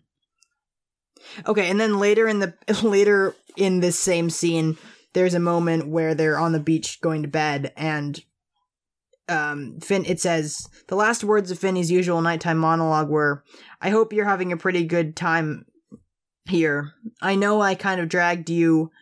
Away at the point of a gun, but after all, you can't come to the shore with just anybody. You can't come by yourself, and at this teenage period in life, with pro- the proper person is your best pal. He hesitated and then added, which is what you are. And there was silence on his tune. And then Gene talks about how that's like a very courageous, vulnerable thing to say at this school. That that kind of vulnerability. And and I imagine we, we haven't talked as much about it, but the all boys environment, that kind of masculinity environment, I imagine there's a not there I imagine that kind of vulnerability is seriously discouraged, especially yeah. with the whole military uh Mm, military the- the mentality of the time. Yeah. is going to amplify it. I would think so. But yeah, it's th- that kind of sincerity that Finny has. He's he's not afraid to go do these things with Gene and say, "We're going to go hang out and I'm going to essentially tell you that you are the most important person to me." Um Mhm. and and that's really special. Like even as even platonically and obviously there is tension there with the way that or I don't know if it's obvious, but I read tension there with the way that Gene talks about Finny, the way that Gene idolizes him as a both wanting to be Mhm. with him slash wanting to be him kind of dilemma. But Yeah. there's there's something really sweet there about the way that Finny is so sincere and it's interesting just how uncomfortable that makes Gene, but I again the environment would amplify that. Mhm. Um Okay, I do think we should move back to the limb jouncing. Yeah, I think it. I think it is time. There, the, yeah, It's it's about. And this is all just the first like two chapters. The uh, this is the end of the third chapter right here with the, the jounce. with the beach day. oh, the, that's the beach day. Okay, it's still the jouncing is in the fourth. it's still chapter. just the beginning of this thing. That- Yeah. That's the part that I remember the most clearly because that's the part I was probably paying the most attention during. But also, it's the it's the moments where we have the most like sweetness and genuine friendship between them. Yeah, the thing that we are like looking for as 14 and 15 year olds in the books that we read, at least I, you know, was looking for. I was looking for like the sweet, the, you know, the like The happy. the the happy picture of like what teenagehood is like, you know, what high school life is like. I wasn't looking about, you know, the realities of war hitting them that winter. Um, you know, like that's not what I cared about, and I mean, still, Right. it's not really what I care about. it didn't stand out at I'm more very much. aware of it now. Think. So we are at the the jouncing. If you don't know what that is, it they they're Here it comes. here here it's coming. So you why don't you read why don't you just provide a slight context because I've been talking a lot. Sorry, my bad. Okay. Yeah. Um, so this is right after what we were talking about, um, back before we did the cute stuff. Um, of like Gene had had decided like Finny and he were rivals and Finny was out trying to destroy him so he could be the better one. And then they had this interaction where Finny was like, No, you don't have to come out to jump from the tree with me because I understand that you need to study now. I did I'm sorry I didn't understand that before. And Gene's like, "No, I'm going to come with you." And I'm and then he says like we weren't really rivals. Like Finny Finny never had any bad feelings toward me. There- but there's Um, also like that level of what do you mean you don't feel the same way as me? I I am it's I am bad for feeling the way I feel now. Um yeah. And he he he feels that Finny is like this this very good person. Um and then Finny decides that instead of just doing a regular old jumping off the tree day, um, that he and Gene should both go up to the the the limb and they should jump together. Um, and they've done this before, right? They've jumped together before. no, I don't think they. I don't think they've jumped together before. Hmm. Yeah, it says a new idea struck him. We'll go together. A double jump. Neat, eh? Okay. That's what. That's Finny. okay, got it. Um. So so they're doing this new adventure. They're they're entering this new stage of their tree jumping life or whatever. Um. And so Phineas climbs up to the the limb that they jump off of and he's he's sort of like making his way out to the jumping off spot and Gene is climbing up behind him and then Gene is just getting onto the limb and um then I'm to quote holding firmly to the trunk I took a step toward him and then my knees bent and I jounced the limb uh, Finny, his balance gone, swung his head around to look at me for an instant with extreme interest, and then he tumbled sideways, broke through the little branches below, and hit the bank with a sickening, unnatural thud. Um, Yeah. There's yeah, a little more there, but I think that I think that's the important. I think that's the important part. Yeah. It's we talked so much about the word jounced in English 9. Um Mhm. now it now I almost read the word jounce as kind of whimsical. Like I know that it means to Yeah. jolt or shake, but just the sound of the word jounce makes me feel like, oh, it's happy, but it's not. Um yeah. I I feel like jounced is like, it, I mean, it rhymes with bounced. right. You And it- know, like, like it it feel it does feel playful to me. It, do- doesn't. yeah. And like like it rhymes with jounce it rhymes with bounce and like pounce, the kind of like playful uh innocence. And it's it's weird too because I remember distinctly that in English 9 we talked about how like messy the word is and how like it might Yeah. convey intention. Um Yeah, I mean, I think okay. Here's the thing. I think what we we looked at in English 9 was that it was I jounced the limb. Very active active verb, you know. mhm. Clearly Gene is doing the action. But I think what we didn't see is this bit before. Like the first action that causes the jounce, in my opinion, is my knees bent. Um it's not I bent my knees. It's like his knees bent on their own. Mm. And then what you do to right yourself and find your balance again when your knees bend is straighten them. And if you are on this like unbalanced limb with another person on the end, that branch is going to move. You know, this sounds like a big metaphor Therefore, for their jouncing. This sounds like a big metaphor for the instability in their friendship. Um Mhm. just when Yeah. you know it- that that this is like some balancing act and it's just not uh, sustainable but Mhm. in, i i think that's really interesting i also was thinking about the way that they could have easily phrased this differently my knees bent the limb jounced or the limb shook. The limb jostled. right, and and and something that Was actually jostled. Or, interesting to me the thing that st- the line that stands out the most in that short quote about the the limb is i took a step toward him the idea of Mhm. like going to him and that's kind of what caused it is an interesting one i don't know that that's yeah, that- what happened but that is. it just stands out to me this time just thinking about that um he says he's firmly holding the trunk but he takes a step to him like he he's not really Yeah. ready to let go of the trunk but he's still trying to get to him and that's like that's just an interesting thing Mm, to me mhm. um also And what if the trunk is conformity? He's trying to like. the trunk is he's trying to step away from that conformity, but he can't. He needs to like bend his knees to balance, and then when he tries to straighten himself up, bad things happen. And I think you can almost read this as like the old like thing that people would say when people, you know, had romantic or sexual feelings about the same gender. It's like the it's not the feelings that matter, it's the actions that Mm. matter. Um and like you can feel all you want, but once you take that step, bend your knee, like there are going to be consequences Yeah. of the limb jouncing. And like also nobody at Devon has done this has tried this double jump before.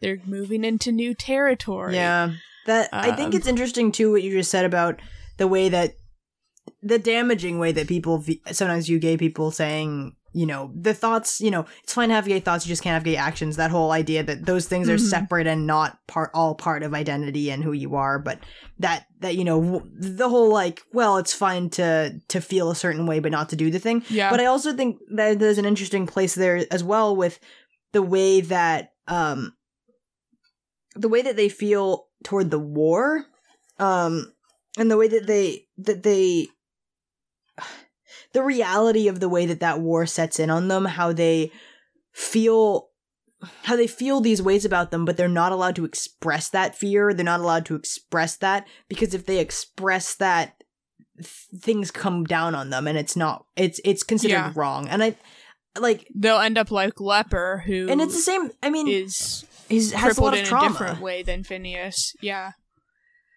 i think um, I think also like sorry, um the feelings have that Gina has had toward Finny, like we don't necessarily know all of the realities of those feelings, but we know that like the feeling of jealousy of not being enough, um, those feelings have also caused such a harm in their relationship.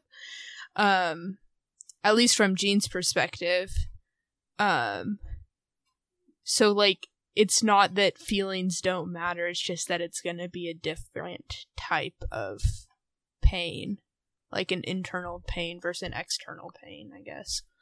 Not that all of this should be equated to pain. yeah it also Obviously, that's that's not cool. and like but- their repression of feelings in general the way that they can't express their feel their emotions outwardly because of masculinity uh, because of the, the Mhm. toxic masculinity that they exist in um i don't know lots of lots lots there just like with falling Mhm. um oh gosh this episode i will need to cut stuff i'm sorry it's too long i Yeah. have to figure it out it's fine. um.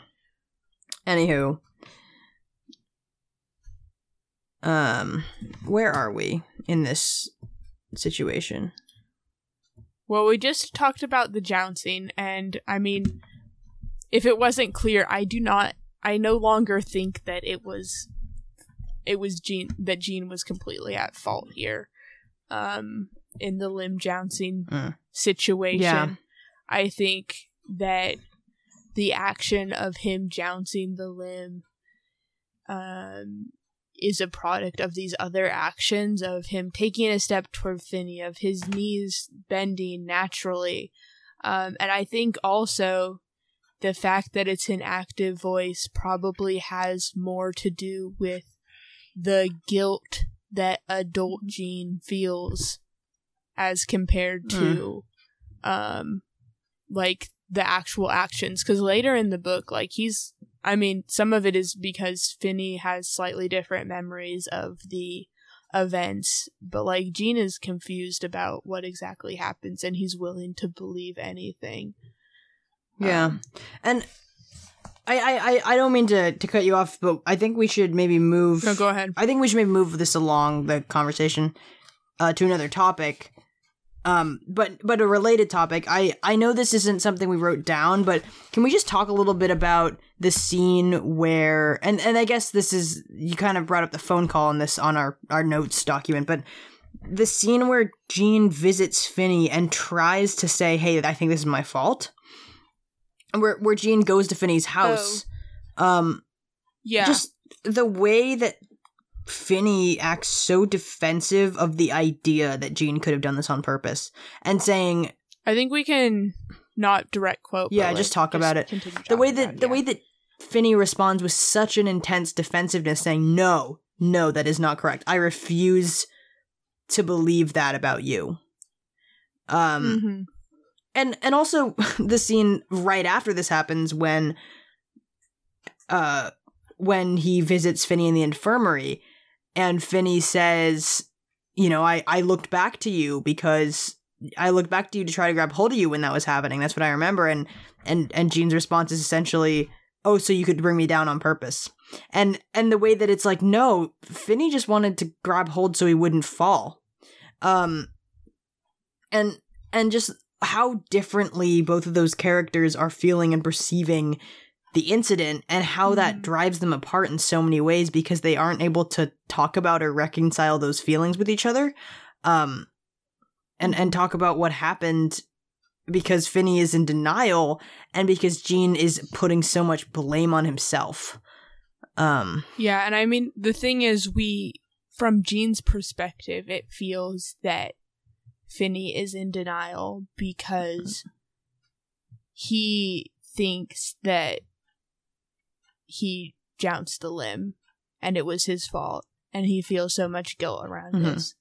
Um but we don't really know what Finny's thinking in this instance. I always imagine that Finny was looking away from Gene, like he had he had walked and he was like looking toward the river, you know.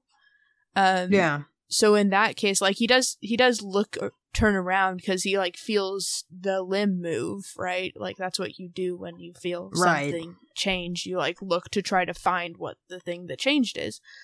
But like I don't know, a jounce is like such a small action, like and it it would I mean he is he is athletic obviously, so it probably wasn't like a fumble of turning around, but like it's just this like split second moment that he turns around and looks at at Gene and like I think it's it's very possible that Finny believes wholeheartedly that Gene wouldn't do that to him.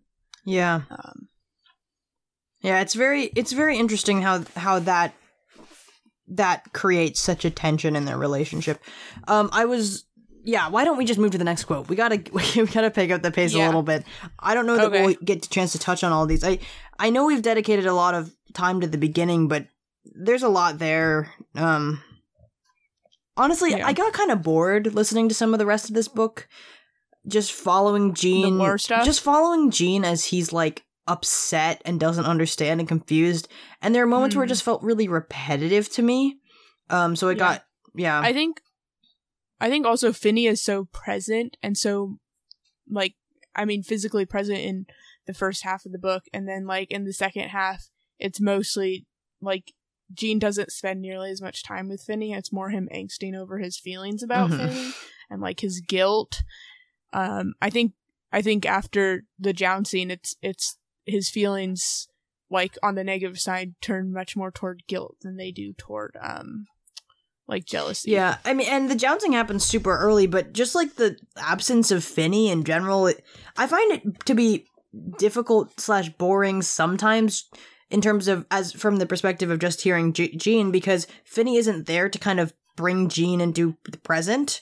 Gene is so in his head. Mhm. So and we are always in Gene's head in this book, but we we are getting solely Gene as he goes on about these things that he's thinking and feeling without Mhm. these people to help him break it up. I mean, there are light moments like that. There's the moment where Brinker weirdly kind of accuses him of something that he feels guilty for, but he plays it off as a joke, and it's understood that it's kind of a joke. I don't know that stuff. All of the stuff with Brinker just like makes me deeply uncomfortable. yeah, it's weird. in so many ways. Why does it make you uncomfortable? And I don't think I felt so uncomfortable about Brinker. Uh, maybe it's also time. hearing I it on an audiobook for me. I was like, ooh, yeah, Brinker is a kind of Yeah, I think sketchy. it- like he's he's constantly accusing Gene of the worst, and he's just he's like amplifying the most negative thoughts that Gene has. I think. And I think that's a that's a great literary device, but it just makes you so uncomfortable. yeah, that there's this person who everybody admires like people like he's popular at the school people admire him you know um he's like a, a leader in the in the community and he just he's just constantly sort of putting down Gene and saying like yeah what a good move you you know knocked out Finny now you have the room to yourself I feel like Brinker Um, falls into the stereotype. Um, well, in some ways, into the stereotype of and and Phineas in in the non-conforming way, like non-conformity, right? Phineas is a jock, but he's also kind of sarcastic and charismatic. He can be kind of theatrical in his play. He's he's very fun and and easygoing, and that itself can be kind of a stereotype. But he's also vulnerable and sincere. I mean, he's he's not he's not as much uh conforming to what the standard is and i mean he also has a lot of other issues where he's in denial but brinker is almost like the exact opposite where he is like a symbol of like that masculine ideal in some ways um yeah. because he he he he makes jokes and he and he points out all of Gene's insecurities, which is not cool.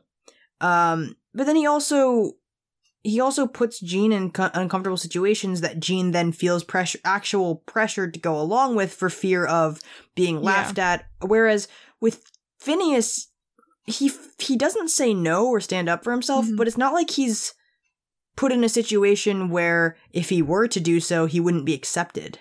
Um, Yeah, he seems to feel pressured because he, at some deep level, wants to do thing the whatever Phineas is doing, rather than with Brinker. It feels like he feels pressure because, um, like there's actual pressure there, and something bad will happen if he doesn't. Yeah.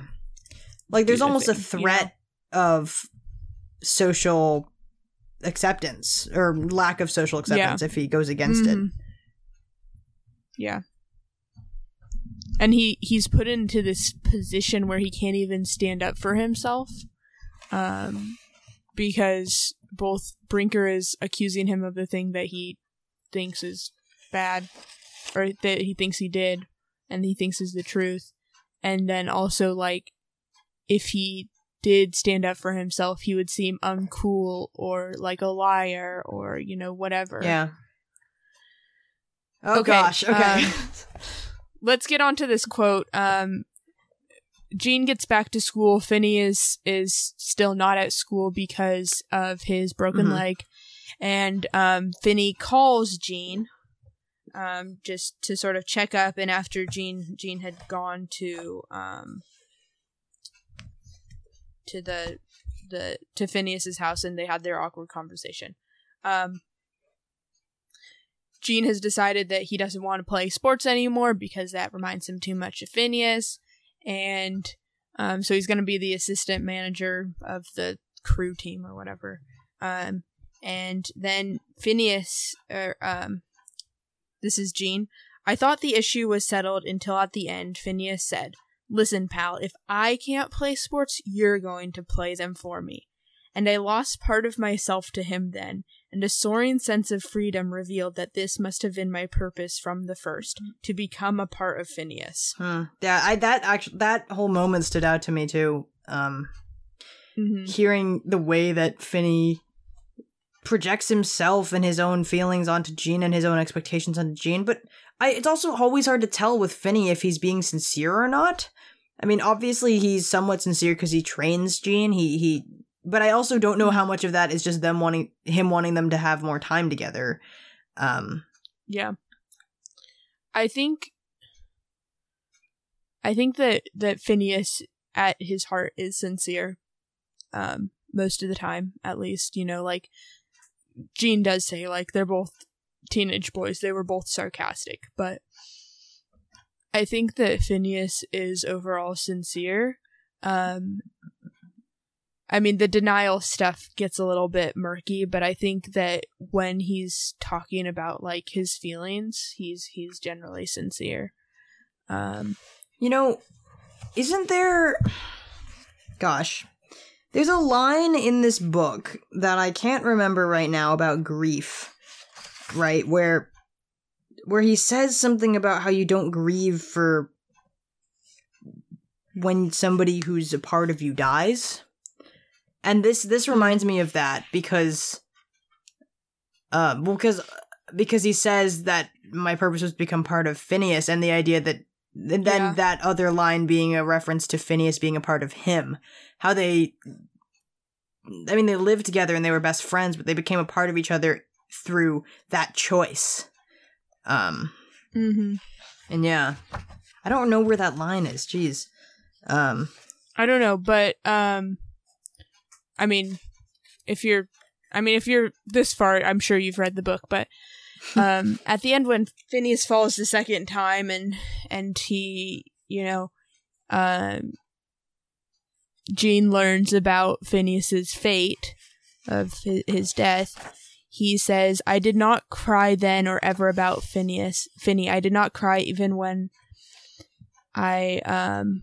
Oh, I guess this is probably it. When I stood watching him being lowered into his family's straight laced uh, burial ground outside of Boston, I could not escape a feeling that this was my own funeral, and you do not cry in that case. okay, case. that's it. That's the one.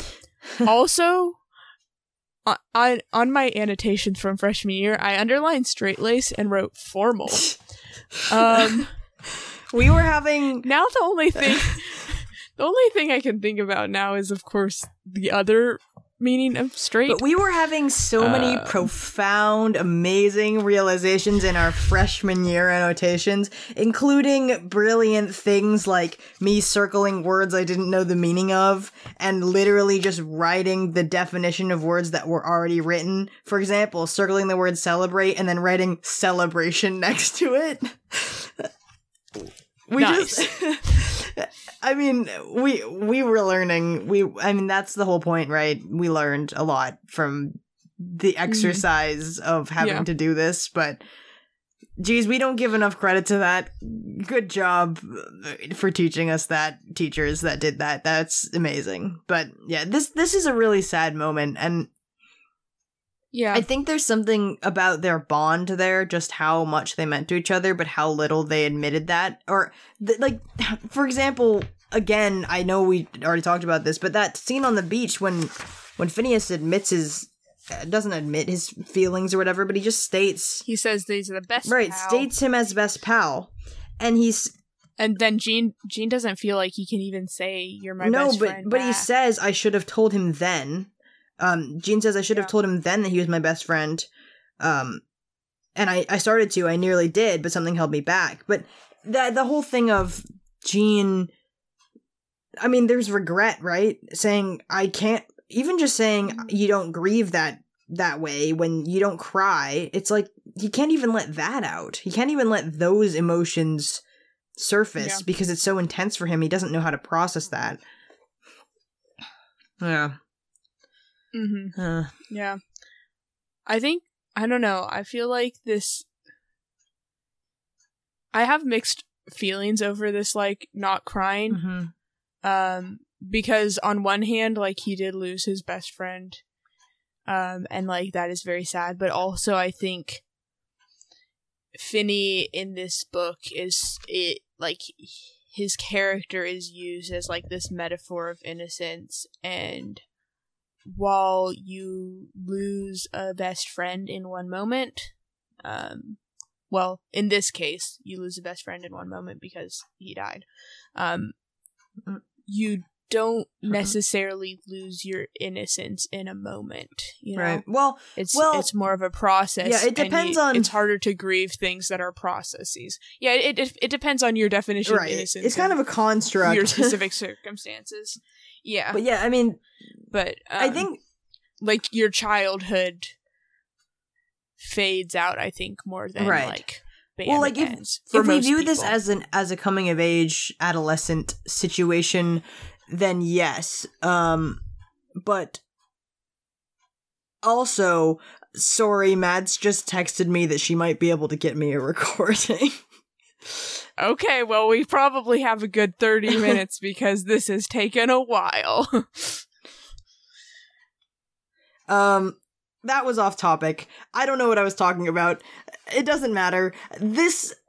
um, then, I mean, the other thing about this, like, not crying is obviously, like, this toxic masculinity, don't show your emotions that I think gets absolutely cemented in this moment where Phineas, who is, like, this example of how you can feel your own emotions um, and be vulnerable is now gone. And Gene's like, well, I mean, guess that's it for me too. Um, and he's like, yep, can't cry anymore. yeah. I think Um, I think so- is I think it's also I mean, there's a lot there with like the toxic masculinity and and uh, Yeah. repressing repressing emotions, but it's also sad and interesting at the same time to think about how many people that Gene knows that he will lose that that young Mhm. Gene knows that he will lose in the coming years and how older Gene that's reflecting on that what what is his perspective like and how is that different um because we Mhm. don't we don't get to see that and that's fine. We get this snapshot of what this moment is like for him but we don't know what that was like for him and the way that maybe he became numbed to grieving itself when he's yeah. going through the war where so many people his age are hmm being lost to the war. I mean, we don't even know like the fate of the other boys that also enlisted with Gene. Like, we don't know. Did Brinker die in the war? What about Chet Right. Douglass? I mean, Leper probably didn't die in the war, but I'm sure he wasn't exactly having a great time of it, um, considering that he didn't make it through um, the basic training in sound mind and body Mhm. uh you know like so many people are have been forever changed by this war and like i don't know um back into the linear story um Finny is not at Devon currently, and the war is more present there. Um, Gene and some of his other uh, classmates, including Brinker, but not Leper. Leper is going skiing at this point. Um, uh, they they are shoveling snow for a train um, because they're in New Hampshire and it's really snowy, and the trains need to go. New Um, Hampshire and they're in New Hampshire they're in New okay Hampshire. i don't remember Yeah. Um. Anyway, uh, New England. It's snowy. Uh, they're shoveling snow for so the train can go, and the train happens to have um a lot of uh soldiers on Mhm. it, and so they feel that the war is definitely more present now during this like fall winter uh Yeah. session at the school rather than the summer session where it was sort of like in the background Mhm. still. Um, Brinker, having seen these soldiers who are not very much older than them, says we need to think about enlisting. And um, Gene is sort of mulling this idea Mhm. over. Um, and he says, The war would be deadly, all right, but I was used to finding something deadly in things that attracted me. There was always something deadly lurking in anything I wanted, anything I loved, and if it wasn't there, as for example with Phineas, then I put it there myself. yeah that's Um, oh gene so there's a lot to oh, unpack here. Um, you you are a very messy young gay this Yeah. is Um, so let's look at the words attracted, Okay. the words deadly, the word loved, and this idea of putting it there myself. Um, Gene is like sort of taking, I guess, um, it's like taking the the blame for his actions. I guess I didn't really want the word blame. He's like, blaming himself. he's i guess accountability is almost what i wanted to Mm. say um i also i also wanted um attracted wanted loved like Yeah. But I the thing that I find so striking in that, I mean, obviously this is my background reading showing my I've got my own biases here, but mhm. the the way okay. that the way that there. he says that that if it's not there he finds it. It's the idea that when you go looking for something you find it, right? Like if I wanted to find reasons to be angry with you, for instance, I could probably do that if I looked really hard for them, but they aren't they aren't just like there. You know, and yeah and he's saying that he's true. attracted to these dangerous things, which okay, Gene, whatever. But it's interesting that he says that Phineas he almost implies that Phineas doesn't have those on its own. He has to seek them out. Um, because he's Mhm. attracted to him.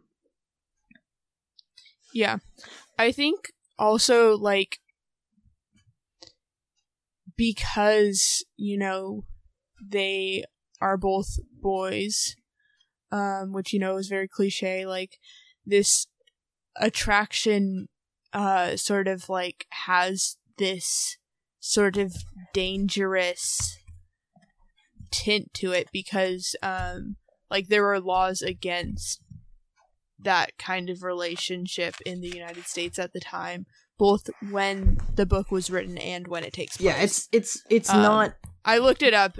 In New Hampshire, they could be um, tried, and they could get twenty years Yeah. in jail. it's it's um, it's not just it, it's not it's it's dangerous because it's so forbidden and so unaccepted and so mhm. um i don't know sinister to society and yeah, i i think it's it's interesting i wonder how I- i feel so much for gene sometimes i just wonder how maybe he feels that he deserves that kind of interaction that he said it's like he seeks Mhm. out what is dangerous because yes there's this like morbid fascination right like seeking out the the unsafe but it's interesting too because he puts himself down so much and when he spends a lot of time with brinker and he starts getting these ideas of enlisting it's almost like he's kind of letting go to say i deserve that kind of fate yeah. Um when none of these Like young I men deserve, deserve that punishment. right and none but none of these people Yeah. deserve that they they're they're children they Mm-mm. don't deserve to experience that um yeah i don't know that also just Yeah. I think yeah I think it's an interesting like complication of if we put this attraction, this want, this love onto Phineas, like, and also this desire for danger, for deadliness. Um, like, what does that say about like the the truth of Gene's feelings? Like, are they so influenced by this and corrupted by this like desire for danger for like going against you know rebelling in whatever way Gene feels he Mhm. can which is very limited because he is you know the conformity is like calling to him um or like yeah you know like what what's you know i guess it's kind of a chicken and egg Yeah. situation like I I I wanted to just say because it's in my mind, but and I know it's off topic, but I miss English class.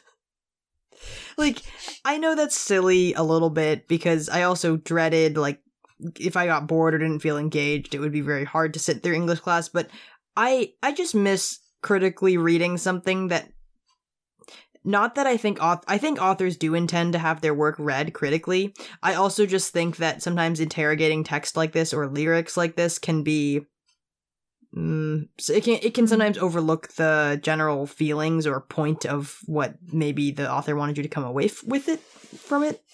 But I do I just I miss this kind of discussion and I really appreciate having this discussion with you. I also just think just reflecting on this book specifically is very special because it's not it's not that I love this Mhm. book um but this book is th- one of the it holds a it holds a special time and place in my life. Yeah. Um that I think I romanticize a lot. yeah. Um, I do too. because like I mean like the reality of it was that like at this point in time when we were reading this book I was not very close friends with you or or the other people in that class who be I became close friends with um hmm and I did I did sort of feel like that the outsider in in in many ways um not to say that you made me feel like an outsider of course right um, we hadn't even started uh, you right know, we, we hadn't even was- started our secret society Right. Yeah, that was that was um that was uh, uh second semester. Sorry. yeah. But yeah, that's yeah, still your I contact mean- photo by the way oh, I I don't do contact Oh, I photos, see. so you're just your initials. I- I um I it's interesting to hear you say that because I guess I I see that and I also remember feeling the same way. I didn't feel that I was Yeah. outside of some group with you. we were all I, Gene. I didn't feel like I was uh, outside of some group with you, but I definitely had not at all settled into the relationships that I now have with these people from that class. Um, and we Mhm. weren't close. Uh, we hadn't even come up with this podcast idea.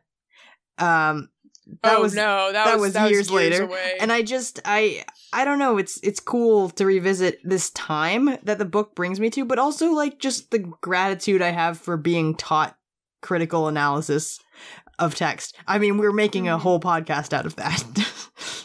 Some most Yeah. of the time in a joking way, but it, it does originate from like an actual skill set that we got to learn. And while I don't always think that we should Mhm. interrogate art and text in that way, there is also a time to do so. Like, I don't think we always need to pay attention to every single word in the sentence, Yeah. but I do think that it can be quite fun to do that when you want to. And now we know how Mhm. to because of this book, largely. Yeah. So that's pretty cool. Yeah. This book, man. Ah. Um, it's getting okay. so late. How much more should we talk about? We're moving into late night potting.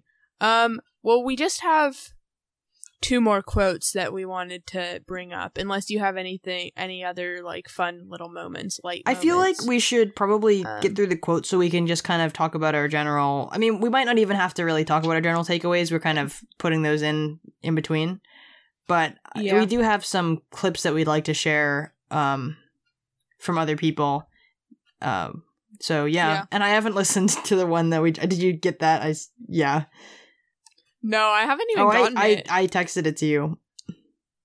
oh, maybe I just uh, the notification didn't go up on my phone because of FaceTime. but yeah, we're we're just we we just got another clip sent to us that we're gonna react to. Yay! so why don't you just Um, read the the two quotes that you? Yes. Yeah. So the first of these quotes, um, they have sort of had their most of their semester, and Brinker is on this idea that they the senior class, their class, needs to figure out what happened on the tree that caused Phineas to um To fall. Yeah. fall and break his leg. Yes, I'm um, podcasting. because okay. he um Am I talking too loud? Yes. Okay. Um. What am I? Okay. Uh. I don't know. One second. Let me write this down. okay. I'll try and be more quiet. My mom just knocked and told me that I was talking too loud. ASMR.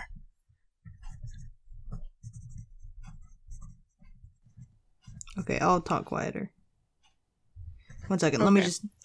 Um, Sorry to interrupt you. I just wanted to let you know that the audio quality might change a little because apparently I've been talking too loud. So now I'm going to be like kind of whispering. We're kind of recording this later in the night than we usually do. So sorry. it's I'm- eleven thirty, but this is the timeless voice, so I should be not telling you that. Okay. sorry. um, okay. Uh, continuing. So Brinker is uh staging this like whole show. They go into this auditorium. Finny and Gene are brought in. It's it's like a trial. They have like a jury of like other people from their class. It it's all very strange. Yeah, it's it's Um, uncomfortable for everyone, It's very uncomfortable. especially Gene and Finny. for them, it's especially uncomfortable Yeah. for them. um, and then they bring Leper in, who, uh, as we have sort of alluded to but haven't addressed directly, um, was traumatized by the war training that he went to. Um, and Leper is sort of, um, like, I mean, he, he witnessed the double jump Mhm. um, it seems like he saw their silhouettes. He didn't like see their faces so much um, because the the sun was going down at the moment. But um, anyway, he says like it looked like uh, the the figure that was Gene sort of bounced or you know jiggled the branch, uh, moved the branch, and then uh, Phineas Hmm. fell, and um, Phineas is, uh, you know, distraught about this fact because he had also just learned that there's no way that he can sort of do his duty and serve in the war due to his Mhm. leg injury. Um, and then he learns from Leper and Brinker in this very stressful situation that potentially his best friend, the person he thinks of is the closest to him, the person he, you know, um, feels the most strongly Mhm. about, is potentially the perpetrator of his like his feeling of helplessness.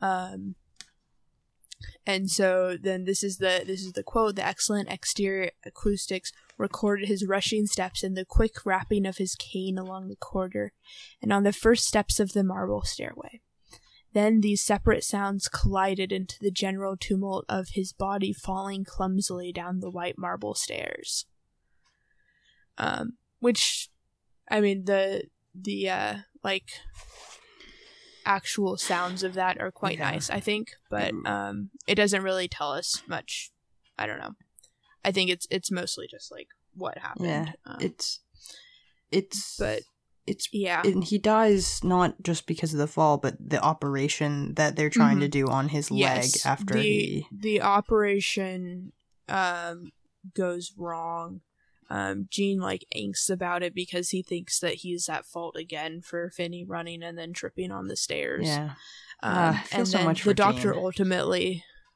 yeah, the doctor ul- ultimately says that something in the operation to reset his bone knocked out like some of the marrow of his bone, and then like basically it it like went into his heart and stopped his heart. yeah. I don't know how accurate that Um, is, but it's uh, it's an interesting. yeah like i don't i don't know the medical accuracy but like this idea of himself harming and killing himself is is very potent Yeah, like part of like like Um, that that he died from a part of himself. That's yeah.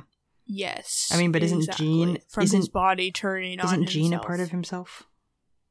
yeah and then there's that it gets It gets muddy there but we also don't we also don't know if phineas thought of gene as a part of himself in the way that gene thought of finny as a part of himself Yeah, but I also kind of feel Um, like I feel like maybe I don't know. We don't know what Yeah, you, I feel we like- honestly have no idea what Finny thinks. I feel like yeah, I feel like Gene's guilt is gonna like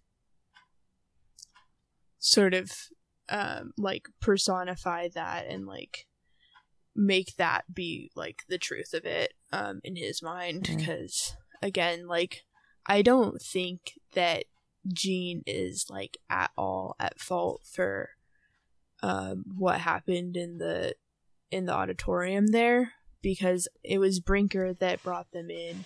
It was um I mean it was Finny that said lepers on campus. Like Yeah. he was there. I think it's the the other random guy who brings Leper in. It's Leper who says this stuff. It's Finny who believes what Leper says.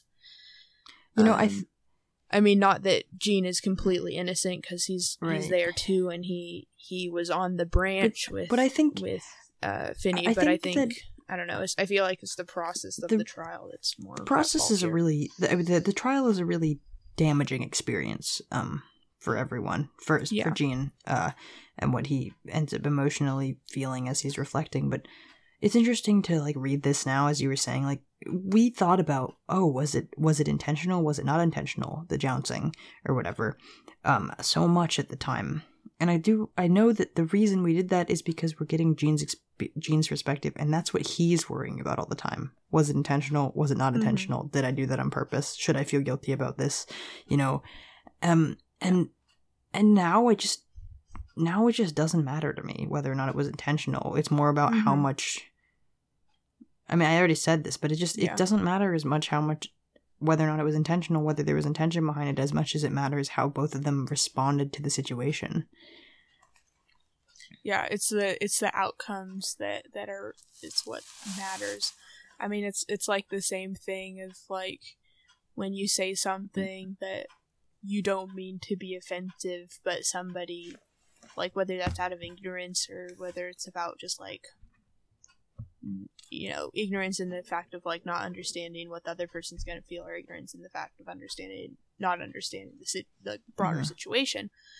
Um like if that action does make people feel bad like you still got to own up to it. Yeah. Um you know? So why don't we read the last line of the book? Yeah the last line of the book. Um all of them all except Phineas constructed at infinite cost to themselves these Maginot lines against the enemy they never thought they saw across the frontier.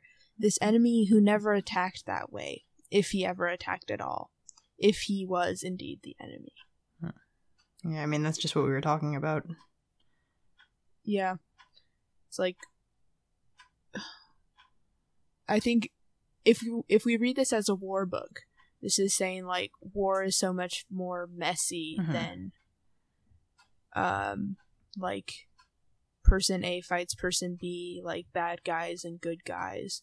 And I think that was one of the things that did stand out to me more upon a second reading of this book. Um, is like this anti-war type of Yeah. narrative um while also having so many characters that are glorifying the idea Yeah. of war and Gene ultimately fighting in the war and choosing to That's be in interesting too. war. Yeah, the the way that the, that Um, those both are part of this um, at the same time. yeah and i kind of i i also kind of wonder if this had if this book had been written like 10 years later when the vietnam war was going on and the um, anti-war movement was at its height like what it would like if it would be a different book like Yeah, if Gene and Finny would be more like passionately anti-war, or if it would be the same book. yeah, Because obviously, it, 1959 is like after the Korean War, before the Vietnam War, like the Cold War is going on. Do you think, Um, so it's or do you think that? yeah, Do you do you read this as a war novel though? Because I focus so much more on the interpersonal relationships. I mean, pro- project how they project outward and onto the scope of the world. I think about that too, but Mhm. I really do mostly view it now, at least through that coming of age Yeah. lens. I think like the way that I want to read it is as a coming of age novel, but I can also see it as a Yeah. war novel. Um, I think I think I could not see it as a war novel in Um, 2015. yeah no 2015 me was like I mean, I just didn't like. I don't care about the war aspect that much now, but I think I appreciate it and I see it more than I did in 2015 where I was I was really focused on like the the small interactions within the book rather than larger scope. Okay. Are you ready to listen to some clips? Yes, let's do it. Okay. Okay. Let me just write this down. Um Okay. Uh one second. Close listen and edit. Oh gosh. This episode is going to be the most work we've put into this podcast in the last like our entire years. Yeah. Okay, so now we're going to now that we've kind of taken a bigger look at the whole text, we're gonna listen to some clips that were sent in from two of our friends. Um, they also read this book in school with us, and we're just gonna listen to what they have to say about it. Thought it could be an interesting thing to Yep. to bring some some other voices into the conversation. Hey, Claire and Elliot. Uh, this is Carson. They, them pronouns, please. And I'm a friend of Elliot's. Um, I'm also a year younger, so sadly, we did not get to experience the homoerotic masterpiece that is a separate peace together. Um, but my contribution is that as a freshman, I related to a separate peace on like a spiritual level. Like, besides the fact that Gene and Finny, or at least Gene, come on, were not heterosexuals, I really related to the way that Gene idolized Finny. Like, I have dark hair, I'm an introvert, and I was pretty socially awkward at that point in my life. And I also had a huge crush on my friend who was blonde, extroverted, athletic, and like a really talented and likable person all around. So I saw a lot of myself in Gene, like that mix of admiration and jealousy of someone who seemed to make life so effortless. Like, that was probably not particularly healthy, but thankfully I have moved past it.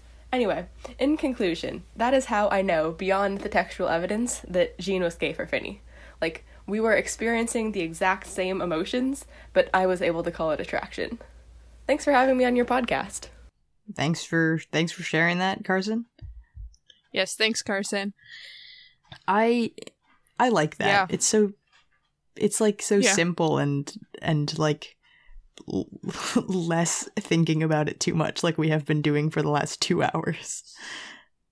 Um Yeah, it's like it's like Carson was able to feel their feelings about the book instead of just like over analyzing all of them. So in this situation, actually, Carson, I think you're Finny and we are Gene over analyzing and just bit. like nitpicking Yeah. and- but like without the weird homoerotic yeah, hopefully. Um I think I think it's really it's it's really a nice reminder of the way that we connect to art or reading a, a text in the in the most essential sense. A sense that i often like the basic way of just feeling connected enjoying it relating to it this is something i personally struggle with because i tend to be a gene about life. Like when i see a movie Mhm. sometimes i look up the plot before i finish watching the movie because i don't want to be surprised. I want to analyze the lighting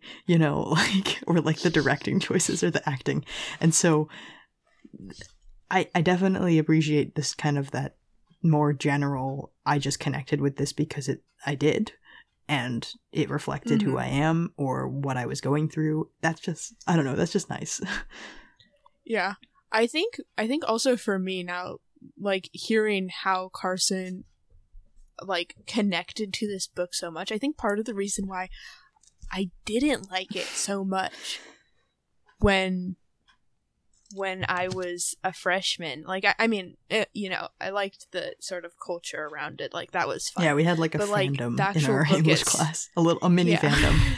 that the actual book itself like there were so many ways that i couldn't connect Mhm. to it um Yeah.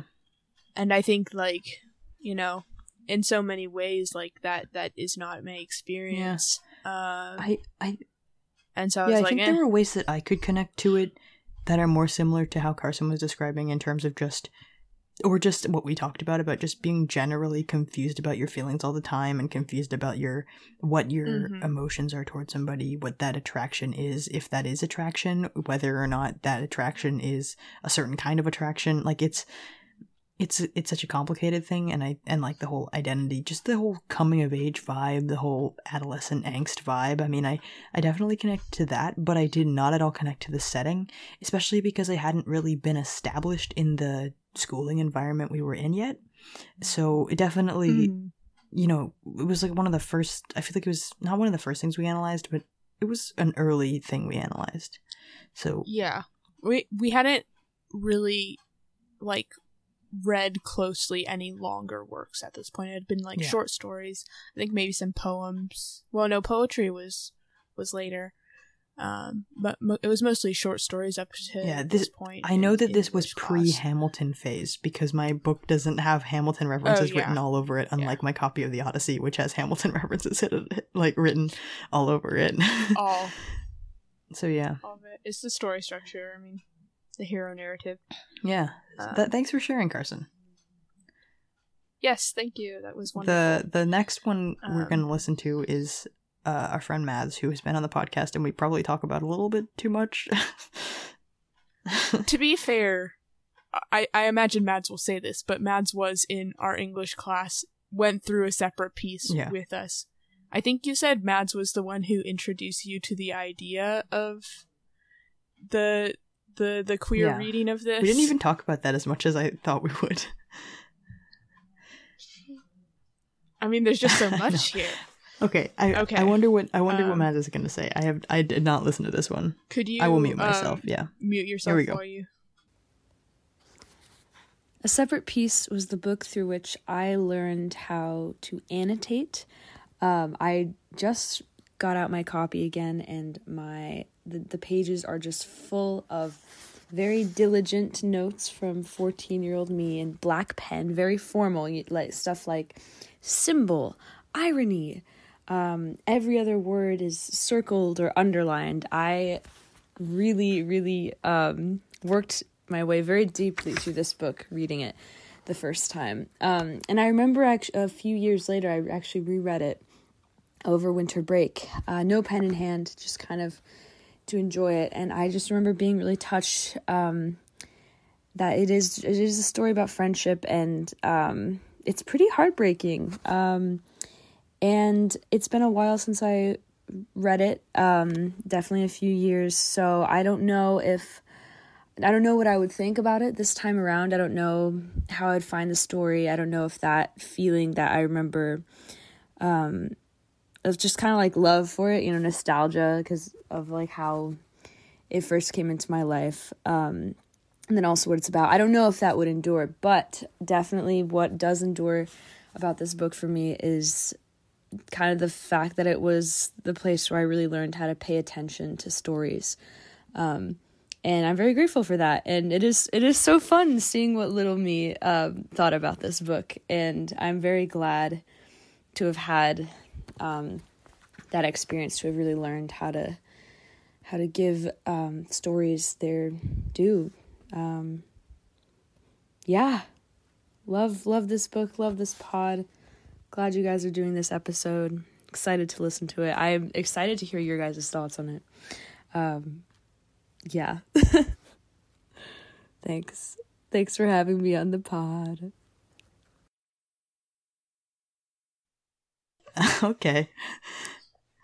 Okay. Excited to hear your thoughts. I see.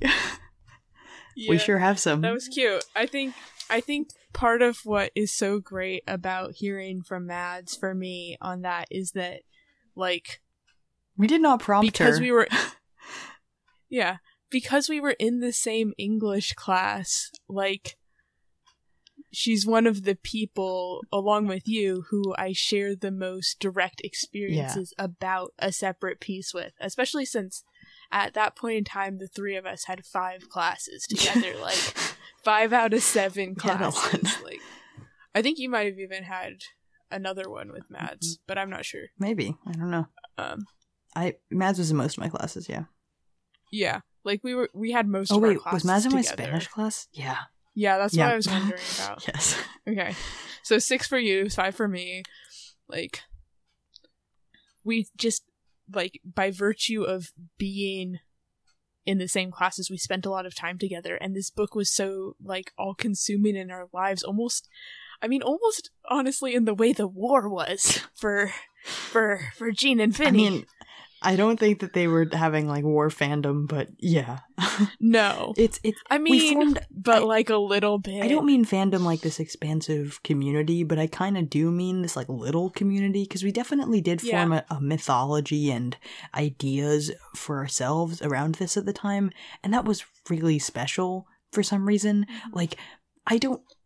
I don't know, like the affection we had for that class environment, and also just the way we were able to suddenly interrogate the work we were in, like taking in, uh, in a way we'd never really had the words to do before. Like, it's really sweet to hear Mads talk about that because obviously Yeah. it's a it's a very Gene, it's a, it's the Gene reflecting on past Gene thing, and and it, it kind of is and like and and and Mads like even talking about how she did try to read it again for for fun and and that she was able to and that she enjoyed it Oh, declaring her love for the book at the end something i don't know that i'll do um but i i think i think it's it's just really sweet to hear that and to to remember that this that this is not an that this experience extended beyond us and to other people Yeah. which we already mentioned but just like we didn't prompt her to say that stuff she just reflected No. on it the same way as us like our our prompt was record yourself. like introduce introduce Which she yourself didn't do. which mads did not do. Good thing we did it for her and like predicted what she was going to say. Um and then say like either a memory or an analysis of the book that that you just like want to share um or like that you weren't able to share freshman year um when we read this um and i don't know it just like this this book the way everybody read it it just like made such a community. Yeah. Um it's like digital literacy think that's a yeah except somehow less painful it's like you know you're brought together I- by something I that you don't want at the time but you probably will Yeah. need to know how to use adobe premiere pro in the next year so uh, I think it, it's such an interesting idea because like um like my sister also well she's currently at um our old high school and she also read a separate peace but um like my point here was not to say she read a separate peace and that changed her life um but it it was it, it like she bonded with one of her friends over hating Spanish class hmm. um like her her like best friend now like they bonded over hating spanish class freshman year and like i don't know i just like our whole class was able to like sort of create this connection through this book um, Yeah. I think I think this is what our English teachers would like to hear. Um, I mean, not not that this isn't genuine. This is genuine, but I also know for a fact there are people in that class that still think, "Oh, that book was terrible," like, and Yeah. that still think that that you know they're not grateful for that experience.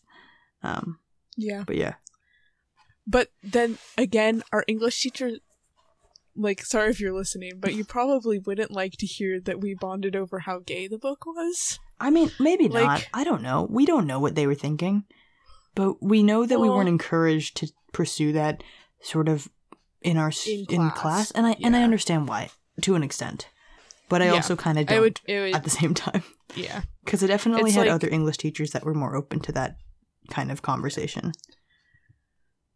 I think like you have to sort of walk a line of like going with student interest and also like making sure that you hit all the points that you need to hit as like Yeah, you know of course. having us learn to analyze um, which we have all said was like something that was so important about this book.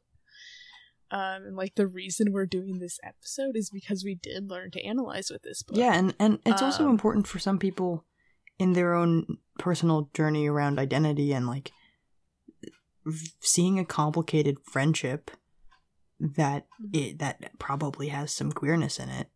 I mean, you, we both know that our all girls school was not exactly the most heterosexual environment. and that's and that's Yeah. great.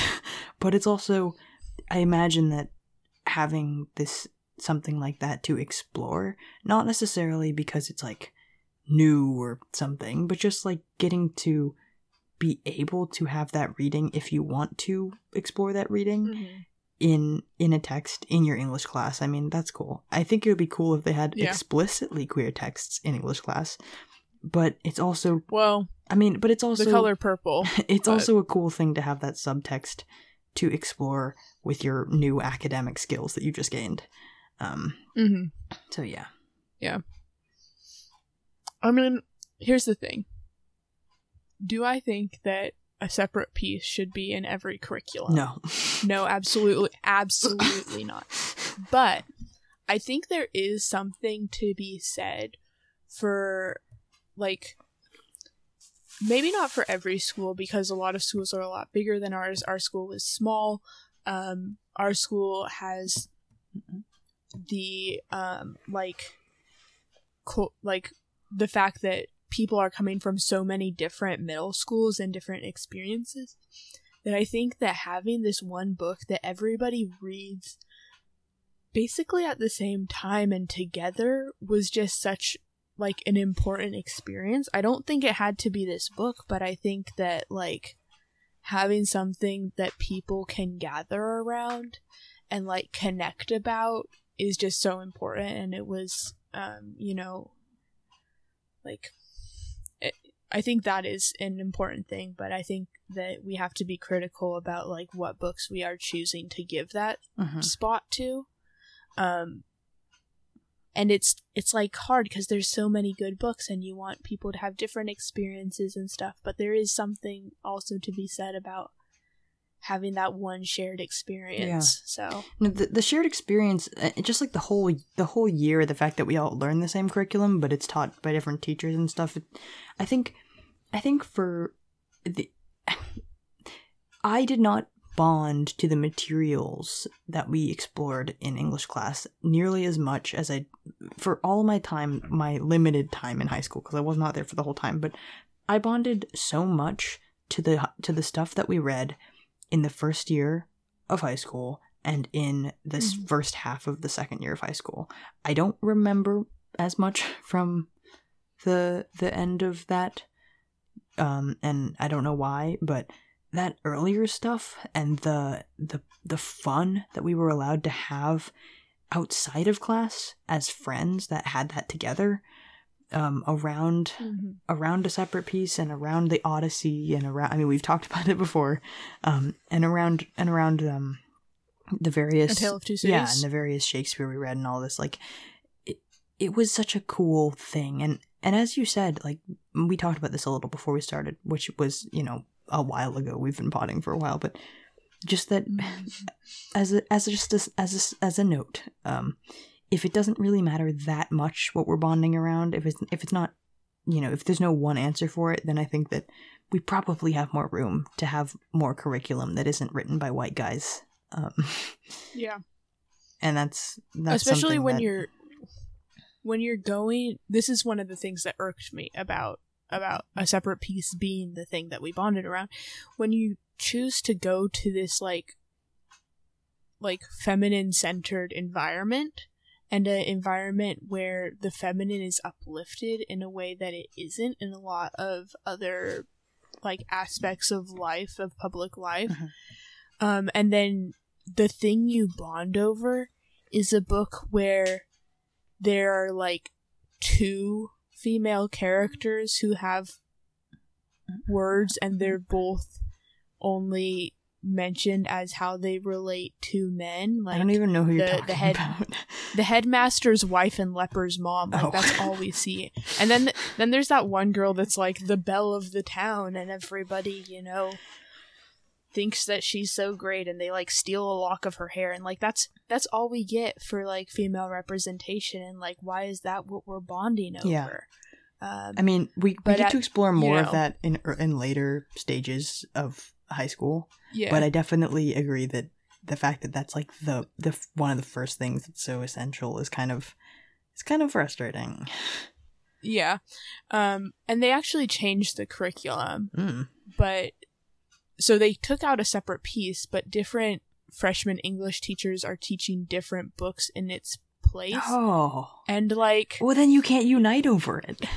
yeah, I know it's great that they thought we should, you know, uplift more diverse voices, you know, more female authors and like something a little bit more modern. I don't I don't know exactly what they replaced it with, but like the fact that now there isn't this central you know, core book to to bond over like Yeah.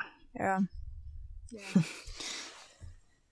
Well, I think we should probably wrap up. yeah. I know I sound I very think- calm, but it's really just because I, I have a lot of enthusiasm. Believe me, it's just late-ish, and my uh, rest of the people in my house would be quite upset. Have been quite upset by the volume I was enthusiastically talking. So Yeah. I'll just, I'll just keep it. I- I'm sure you can hear the enthusiasm in my voice, but We're so enthusiastic. this was such a good episode. To, it was so fun. Um, Yeah. and and I, and I'm glad we're giving ourselves ourselves the chance to just do this once. We we are not going to do this again. Yeah. Um, Not in this podcast anyway. okay. Um, okay. I'll, I'll I'll I'll yeah. So today we took a look back and oh my gosh, I'm reading this for the first time. Okay. Today we got what? There's a typo. Yeah. Yeah, okay, okay. Um, that was because I did not That's fine. fully Today- delete. It's okay. Today we took a look at the book, a separate peace, and decided, yes, it's gay, but it's also just a really. It's a complicated. It's you. You heard. I don't know what Yeah, to say. It's complicated. It's But it's meaningful. It's, it's everything. right. And it's meaningful whether it, that's because you know it's a thing that we read together or you know it's it's a decent book. It's decent. Uh, thank you to John Knowles for writing it, and to our freshman English class for forcing Gosh, us to read it back in 2015. Can't believe we just thanked John Knowles. Um, this podcast was edited and produced by Claire and Elliot. The opening and closing music is by Elliot, and I'm usually one who you interact with on social media. If you have any questions or you would like to suggest a song for us to analyze in the future, then you can find us on Twitter and Instagram at LITLpod or email us at lostinthelyrics.pod at gmail.com. Also, if you want to talk to us about a separate peace, Oh my gosh, you can find us there as well. Please. Please do. or you know, if you if you want to talk to us about a separate peace, you probably have our phone numbers. Yeah. But actually, don't contact me by my phone number right now because You'll you'll be in friends. outside of the Thomas Void, I don't have that number. Okay. Anyway, thank you to all of our listeners for your support and enthusiasm, especially to um, Mads and Carson for the clips that you sent in. We hope you enjoyed this episode of the pod and that you join us next time to get lost, in the, lyrics. We will be lo- getting lost in lyrics next time. Have a dandy day. Woohoo. Oh, wow.